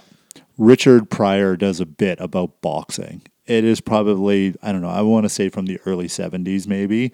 Um, and still, it blows my mind how funny it is today. I just found it, I don't know, a couple weeks ago. I probably Yep. listened to it three or four times because it is absolutely hilarious. But not many comics have that ability to pull their stuff into the future, right? Exactly. They're very much that, that we're going to make fun of this because it's happening right now Yep. and they don't have that ability to grasp onto material for the future. Well, it's funny because I, I was talking to someone about this the other day. Um, whether you watch you know Jimmy Fallon or whether you watch you know Colbert or whether you watch a- any one of the the late shows, um, you start to get a feel like they're losing their creativity because they are simply mocking the U.S. political situation right now. Right. It's the easy relevant topic. there seems to be so little y- you rarely get caught off guard by a joke that had nothing to do with. I mean, you you know where their monologue is going, Right. You know where their show is going every single night because it's easy because it's there. But and they have to. They got to do have five to. shows a week. They got to Exactly. do fifteen minute monologue, and they have Yeah. twenty writers. The problem is today's relevance isn't changing. Right. it's the same relevance every day, so they're stuck in this moment where it's one of those. I feel like we're missing so many great late night comedian talk show hosts and their ability to just let it rip on day to day topics, but they can't get there Yeah. because the current climate is just so Groundhog Day Yeah. that they they have to revisit it That's every a day, and you're like, good way to put it. man, like can we Yeah. can we have a, a slow news day so these guys can let it rip on Yeah. the squirrel in Central Park that stole the wedding ring from the? I mean, like, can we have a funny Something, joke about something, something, else? yeah. Like, please. They don't get there, and they, they're great. Their jokes are there. They have to do it. I get it, but I think we're just squashing so much great creativity. Yeah, and and you sort of get it. If you had an opportunity to be a Jim and Fallon and just read off a script and get paid whatever two million dollars a show, there would be no hesitation in my mind at all. I'm like, yep, I'll go do that. right? Absolutely. And then there's other guys out there grinding. Like you look at the the Burt Kreischer's or the. Um, I don't know the Tony Hinchcliffs that, that they're hitting all the clubs, they're traveling all over, but they have some amazingly funny stuff. Yep. yeah, Absolutely. And that's the yeah. I mean, I, don't begrudge them. They got to do what they got to do. They're on TV for a reason. They've That's got uh, they right. got a following. They got viewers, and they have a style. Yeah. But uh, you just wonder how long it'll be before um, things like ratings will determine that you know what we're all kind of tired of this. Um, we kind of want the old talk shows back. Do you do you ever have a um, a goal or or feel like you want to do something more like that, a more steady job again? Uh, no, you know, I like I I I- I mean, i i to look at a, in an ideal world, I'd love to do a talk show. I think it'd be awesome. It'd be Yeah. so much fun. Um, again, it would be just people sitting on a couch drinking coffee, right? It's it's a Yeah. podcast brought on on TV, right? I would love to do something like that. I think it'd be so fun. It would be super neat to have that consistent sort of stable day to day scenario. But by the same token, I I don't know I don't know if that fits my overall personality. Yeah. You, you know what I mean? Um, I like the fact that I literally get up every morning and have to look at my calendar and go, Am I wearing a golf shirt today? am I wearing a suit today? Yeah. Uh, am I Staying in wearing my pajama jammies around. pants with a co- like? Um, do I bring out the clean T-shirt today? Like, do you know what I Yeah. mean? Like, what is my day consist of? And I think that's part of the scenario. I never really get bored of what I'm doing. Yeah. And I feel like I would probably, uh, I feel like a talk show or something like that is maybe um, is maybe the the the mundane nine to five day job of the entertainment world. Yeah. Where it's kind of the old, well, I want the day job, but I kind of want it on my terms. That's right.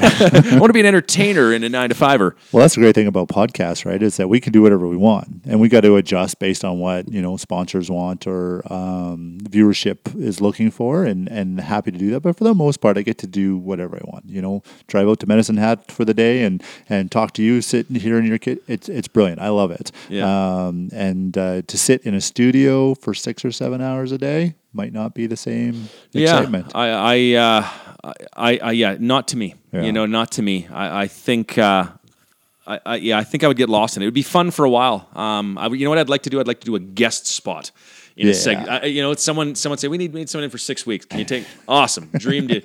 um, it's funny. It actually, Fallon broke his leg, can't come on. Yeah, go take fun. over. It- it- I guess sort of this just came to me. I guess um, probably about a year, just maybe over a year ago, uh, local um, a radio station uh, morning host. They were between uh, the sidekick had left and, and moved to Winnipeg, and they were in the process of hiring. And while they were hiring, they needed someone else on the air. And uh, so I did a, a, a one week stint on a morning show. How was Uh, that? that was awesome. It was super fun. I, it was it was it was tons of fun. Great people that were there, and I enjoyed it. It was neat. It was neat to see the other side of that equation, and Yeah. uh, I enjoyed it. it. It didn't feel like work at all. It was uh, not difficult, but uh, a week was good. Yeah, you were done after that. by the by the end, it was like, ah, yeah, no, I, I think we're okay.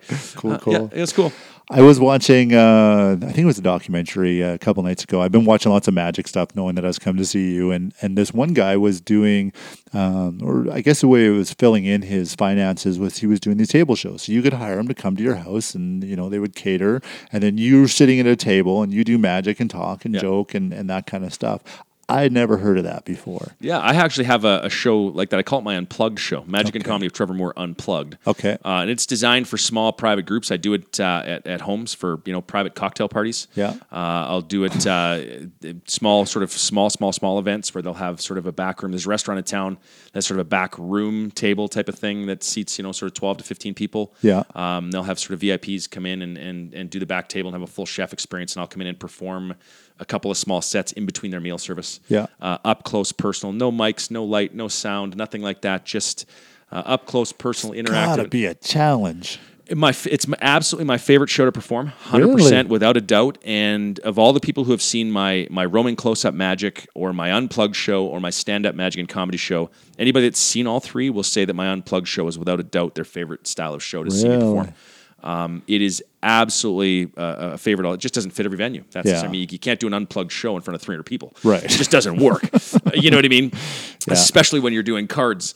Um, but so it, it doesn't work enough. I, I would exclusively perform that style of show if it worked. I've loved the times I've been invited in. I love the intimacy of it. Like um, to be brought into somebody's house and perform around the kitchen island while people have a glass of wine in one hand and a plate of chicken wings and, and cocktail skewers or shrimps on the side and Yeah. just to be invited into someone's home Yeah. um, is is a pretty nice experience as an entertainer to really be brought in Yeah. to one of the most intimate environments of their their lives, their home. That's it, yeah. In in their home. Yeah. Uh, and we want you to bring your entertainment to us in the place we are the most comfortable. Right. It's just a whole different tone in those Must be a environments. blast. It is. It really is. I love it. I just love those style of shows. Um, This magician had a total different view. Like to him, it was a chore he had to do to fill in his finances. He's like, I'll do them, but they're so hard and they're this and they're that. And I went, man, I just. I, I just couldn't piece together the um, why he was even doing them, but I guess you, got to pay your bills. You got to pay your bills, right? Well, it's it's a it's a service model. It's one that fits. I mean, any business person. I, I mean, I look at it and think. I mean, at the end of the day, I perform magic and comedy, but the reality is, I'm a businessman who sells magic and comedy. Right. Um, from the business side of the equation, the job of any business, specifically service industry, is to find a niche. Yeah. And at the end of the day, there are small offices Yeah. who are going. We want to take our top five clients and have them at our house with a chef experience in our home.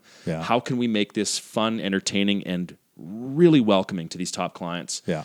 what a special experience. Yeah. You know what I mean? And in the situation you're going into. So there's tons and tons of need for that. Yeah. Um, you know, uh, I had a friend one time. It was it was super informal, but uh, uh, we went and watched uh, at the it was the Calgary Hitmen and the and uh, Medicine Hat Tigers in the Saddle Dome in Calgary, and his corporation had uh, a box. Yeah. And he'd say, "Hey, bring some stuff in the intermission. Maybe you can." I did. I did a few card tricks in the intermission for his buddies that were in the thing. It was just it was a super fun experience yeah, because it was that situation. Do you know what I mean? It was just it was a situation where um, that's the one situation where I truly get to feel the energy of the audience. Yeah. Not just see the energy of the audience. When you're on a stage, you can see the smile, you can see the eyebrow raise. You don't feel it. You Yeah. see it. You know what I mean? Um, when you're up close and personal, you sort of hear the the little sigh. You hear the oh the the the gasp, the yeah, you excitement, you the- you get to hear and feel their Very energy cool. right there, and it- it's uh, it's pretty it's pretty interesting. Um, it's it's a great environment. I I would honestly would perform that every single day of the week. Yeah. if there was enough opportunity to do it. It's almost like you need to open a restaurant and have a back room. Yes, which is funny because I remember years and years and years ago the thought was, yeah, that'd be pretty cool to have like a magic cafe and do that. But again, that comes down to that gets too close to the magic side of the equation being like the comedy club in the sense that have I'd have to to change, change my it. show every time. Yeah. Um, and and I don't want to. I have multiple shows. I can do the same venue multiple times for the same audience, but Yeah. I can't do a year. I can't do fifty two weeks.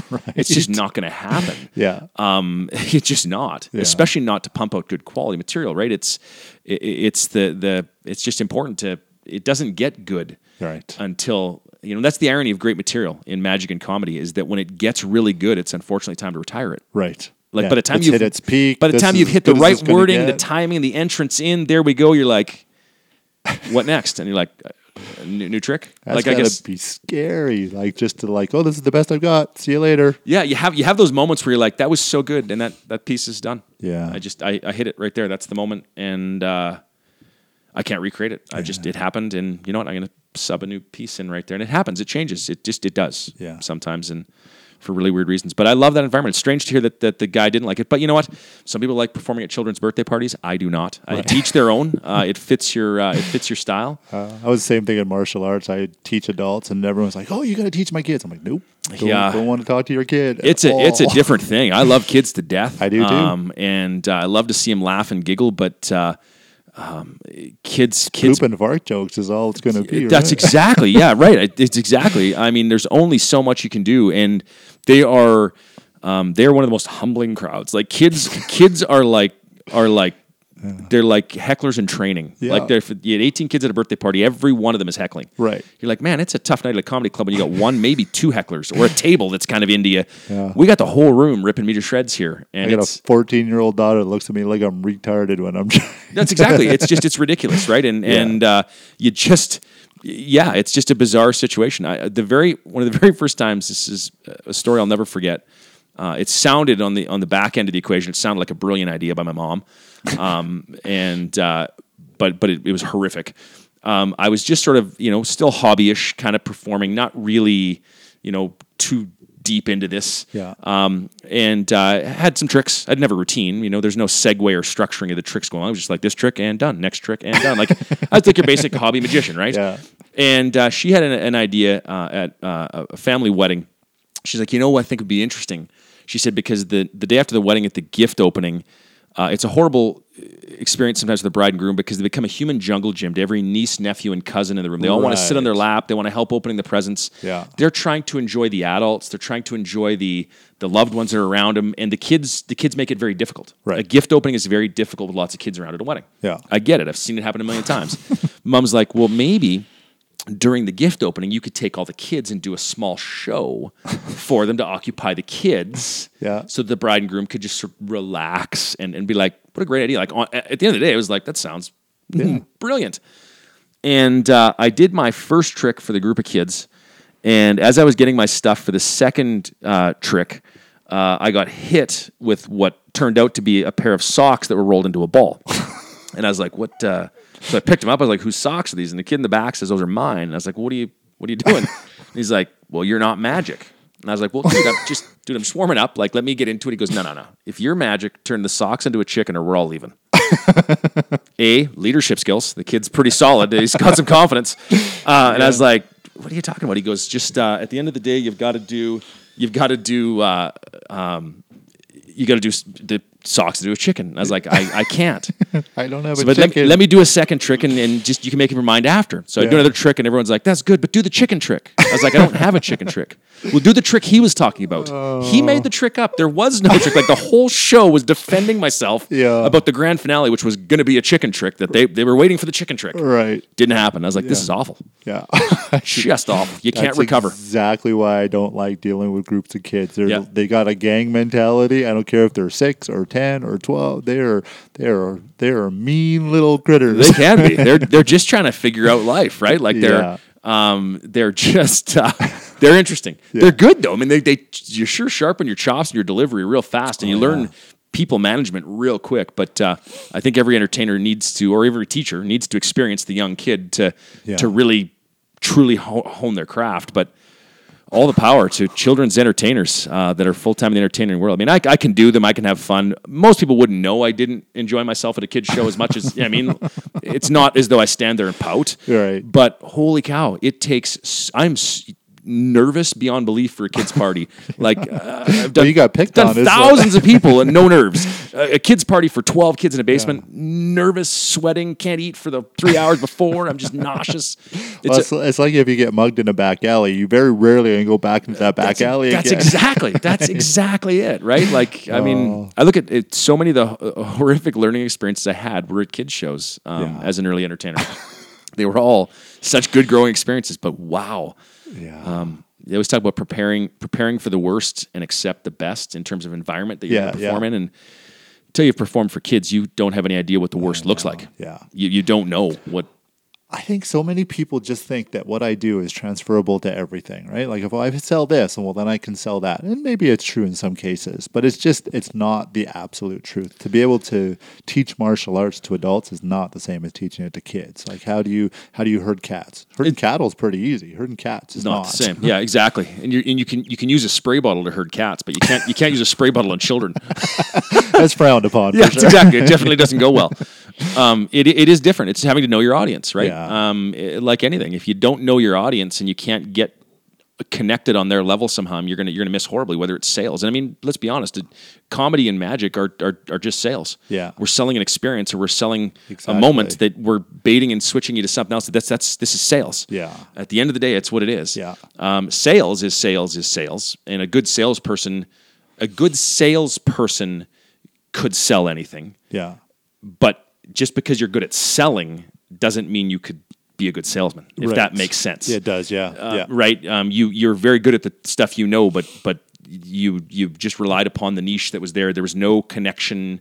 You could have totally upselled that into the two year package, not the one. Like you've missed tons of moments here where a good salesperson just they can sell anything. Yeah, exactly. And they're not even trying. Yeah. They're just connecting. They're just aware of their audience and, and they're on the same level. Cool. I don't want to uh, just uh, change topics quickly, but I'm going to. I get in trouble for You're a it all the podcast. time. You're allowed to tap the brakes occasionally. I uh, I've been thinking about it for a while. We talked about you uh, going vegan and, and taking care of your body and inflammation, but we never found out why. What was the chronic pain caused? Yeah, by? uh, well, we still don't totally know to this point in time. Um, so roughly seven years ago now, um, basically excruciating pain in my ankle and Achilles tendon in my right foot. Hmm. Um, really, no nothing that really brought it on. No real. I didn't roll my Accident, ankle. I didn't. injury. Yeah, I didn't injure working out. I didn't like just. Uh, spent a lot of time off and on crutches and, and lots of pain meds and, and we've done x-rays bone scans mris ultrasounds everything under the sun uh, never have really found out what's definitively causing the, the, the swelling and the pain in the area. Um, and uh, so, yeah, we're just, the- the reason we went vegan and vegetarian was to sort of manage the inflammation to try to bring down the amount of meds I was on because the meds were causing other problems. I was anemic because my stomach was bleeding because of all the meds. Yeah. So the less meds we could take, the better. and it was all just anti-inflammatory pain meds. yeah, exactly. Right. Yeah, so those are hard on your body. oh, it's awful. So you can only be on them for so long, let alone years. Yeah. Um, so we never really have found out what the situation was that's caused it. It's still there. We just sort of manage it through the pain. Did a small sort of um, experimental procedure, maybe if you will, uh, surgery in Calgary. Uh, last February, where they went in and took a couple chunks of bone, and it sort of to maybe rub the tissues differently and create some room for the swelling and not put the pressure on and Yeah. see if that would work.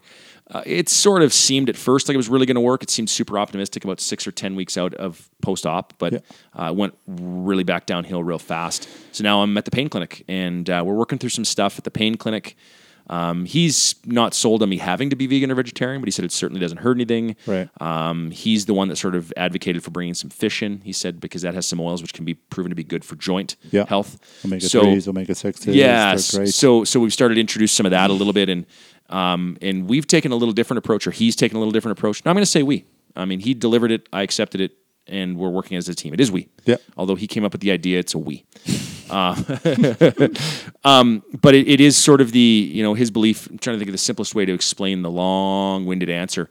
Because after seeing seven different orthopedic surgeons, two rheumatologists, my family doctor, tons of specialists, chiropractors, physios, all coming up with the blank. We know the pain and swelling's there, but we don't know why. yeah, Um, the pain clinic, uh, the gentleman said, uh, so my question is, we've looked at the file, we've looked at every report. So how many more reports do we need that say you're healthy before we agree you're healthy? yeah. And I was like, well, I'm not healthy. I got pain. He goes, no, just work with me for a second. He said, how many reports do we go through that say you're healthy before we finally go, maybe I am healthy? Yeah. My s- thought was like, what are you saying? I'm imagining this? He goes, no, the bone scan proves that there is inflammation and the- not, you're not, you're not making this up. It's not in your head. Right. He said, but the natural response to p- pain is a very healthy thing. Yeah. Pain is what happens when you, you know, you fracture your leg, you're in pain. And that pain reminds you that your leg might be broken, go seek help. Yeah. And B, stay off the leg or you're going to damage it worse. It has an actual good function Right. and usually there's trauma which creates the pain as a symptom. Yeah. What if I suffer from the disease of pain? Yeah. What if the pain is the trauma, Okay. not trauma causing the pain? So what if the pain isn't a symptom? What if the pain is the problem? Hmm. Um, he said because your joint function is normal. Yeah. It moves as it should. There's no cracks, no fractures, stru- no- structurally nothing's wrong.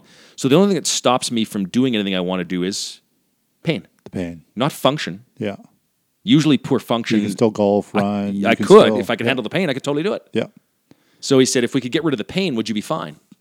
I said, well, yeah, I would be. He goes, so then it's a different problem. Yeah. He said, because you have a broken leg and we give you something to get rid of the pain, can you go run?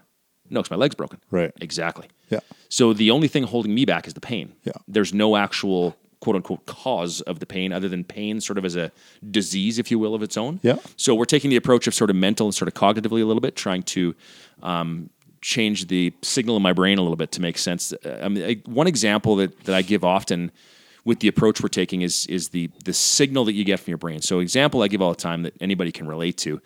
You get that moment where you're sitting in a chair, you have to go to the bathroom real bad, you got to pee. Yeah. You get up and you're like, I'm going to race to the bathroom and go pee. Halfway to the bathroom, the phone rings. You grab the phone call because it was a person you were waiting to hear from. 45 minutes into that phone call, you've forgotten that you had to go pee. Right. It's not that you no longer have to, it's just your body uh, kept saying, Here's a signal from your Prioritize what needs. to here's be a done. signal from the bladder and it says you've got to go pee and you listen to it and go pee And it keeps saying it, and keeps saying it until you listen. Eventually, when you quit listening, it's like, listen, I've done my job. Yeah. I've told you you got to pee. If you wet yourself, this is on you now, dude. Like, I'm not telling you anymore. It quits telling you you have to go pee. Yeah. The signal's gone. The problem isn't gone. The signal signaling that problem is gone. Right. Because your body's just like, why would I send it if you're not going to listen to it? Yeah. So I've got to sort of get to the point where I quit listening to the pain signal. Yeah. Where your body's like, your foot's sore, stay off it. Your foot's sore, stay off it. I need to start working through that, saying, I'm okay. I'm okay. I'm Yeah. okay. So it's kind of a weird one, but I honestly think, as crazy as it sounds, it is making some sense. It's taking some edge away. Yeah. Um, I think we're getting in the right direction. So it's a work in progress. Have you ever heard of uh, active release therapy? I have. Yes. Okay. Yep. No- no results No, from no that. results. There actually was that. It was so bad at one point in time. I couldn't have massage in the area. It would flare it up. Yeah. Uh, I couldn't do yoga. Couldn't swim. Couldn't ride a bike. Uh, anything to do with the foot or the joint at all would create weeks of chronic pain on crutches and, and big problems. So Crazy. so it was really weird. Yeah, I couldn't do any, you know, even physio, we'd, we'd get out of physio, be like, oh, my foot is super loose. Uh, next day, I would feel great. The day after, 10 times worse than the day before I went in. So we'd take two or three weeks off of physio, go back. They'd loosen it up. It'd feel great for a day, go downhill the day after, two or three weeks, letting the pain and swelling go down, start again. We couldn't Crazy. gain any traction. Yeah.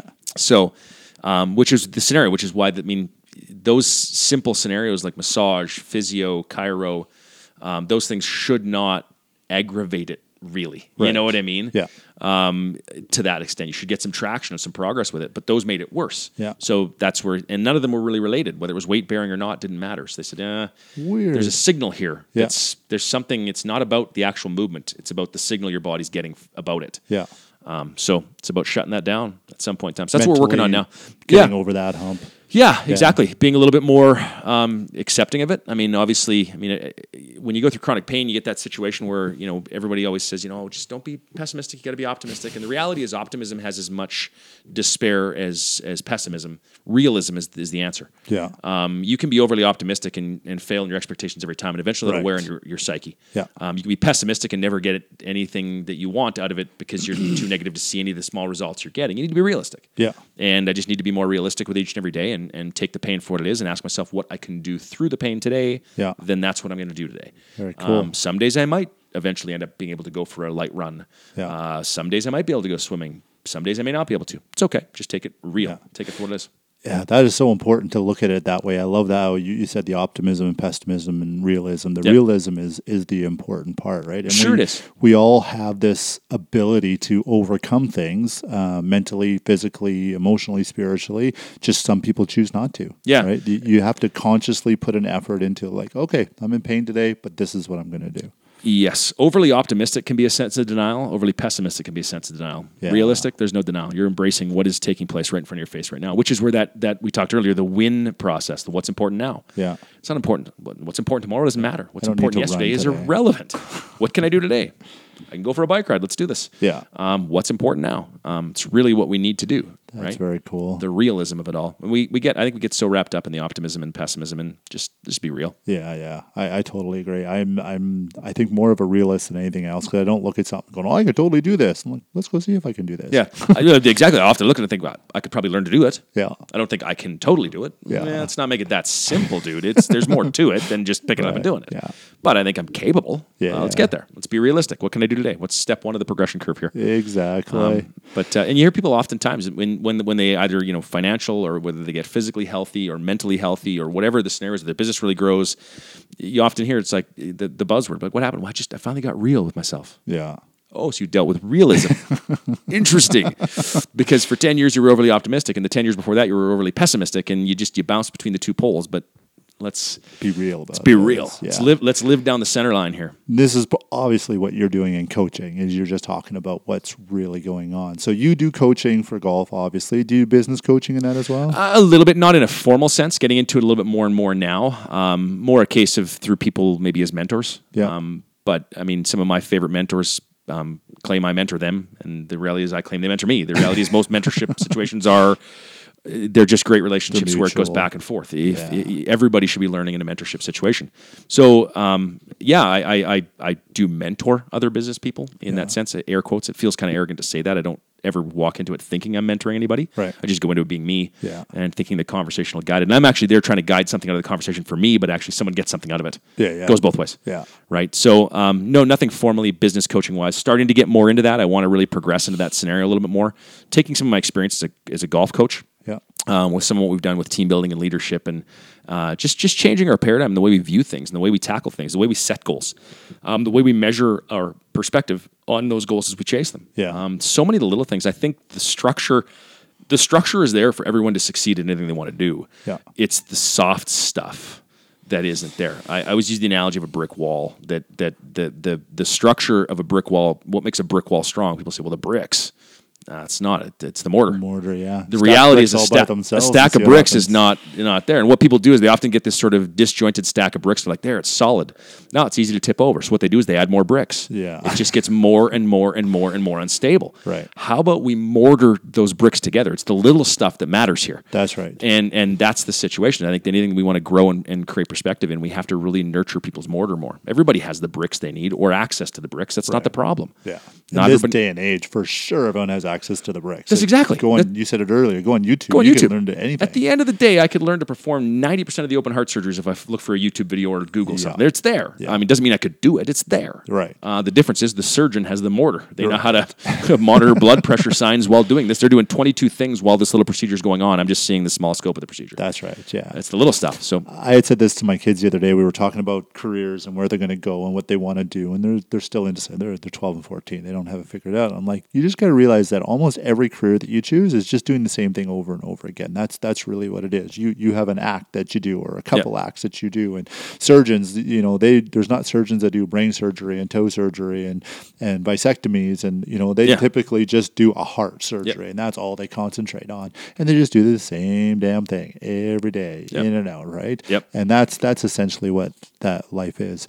It actually brings me back to what you were saying about being significant or being successful. That that that you can be super significant with those those little traits that you you learn, you pass on. Yeah, absolutely. You Yeah. You, you look at doctors, everybody talks about bedside manner. Yeah. It's not really about what they knew. Sometimes they didn't know the answer, but you know what? You, you felt good being with them. That's right. Um, you felt cared Yeah. for. You Yeah. felt they were significant to my journey. Right. Uh, you know what I mean? Part Even- of the placebo effect, right? Like oh, Exactly. my pain went away because somebody understands it. Exactly right. So it's just they they were significant, and yeah, they, yeah the bedside manner is the, is the mortar that holds a surgeon's bricks together.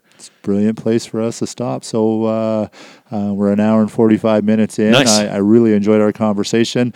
Let everyone know how they find you and uh, social media, website, all that stuff. Yeah, you bet. Website uh, trevormoore.ca uh, has links on there to my various social media through LinkedIn, uh, Facebook, and Twitter. I don't think Instagram's on there yet, though, but uh, most of my social media, um, uh, I like Instagram, uh, I like Twitter, and uh, Facebook. Uh, you can get me at Trevor Moore Inc. I N C. Trevor Moore Inc. Um, Awesome. you can get me there. So lots of different ways to get a hold of me. I'll post it all when we uh, put this up uh, in about a week. Um, again, thank you so much for having me in your home and, and having the conversation with me. And uh, hopefully, we'll have you back again. I look forward to it. Thanks for making the trip down, and uh, I look forward to continuing to chat with you further. Awesome. All right, everybody, check out our social media. Check out Trevor's social media. Uh, keep your eyes open. We're going to be starting a YouTube channel here in the next 30 to 40 days, somewhere around there. So, love you all. Thank you so much.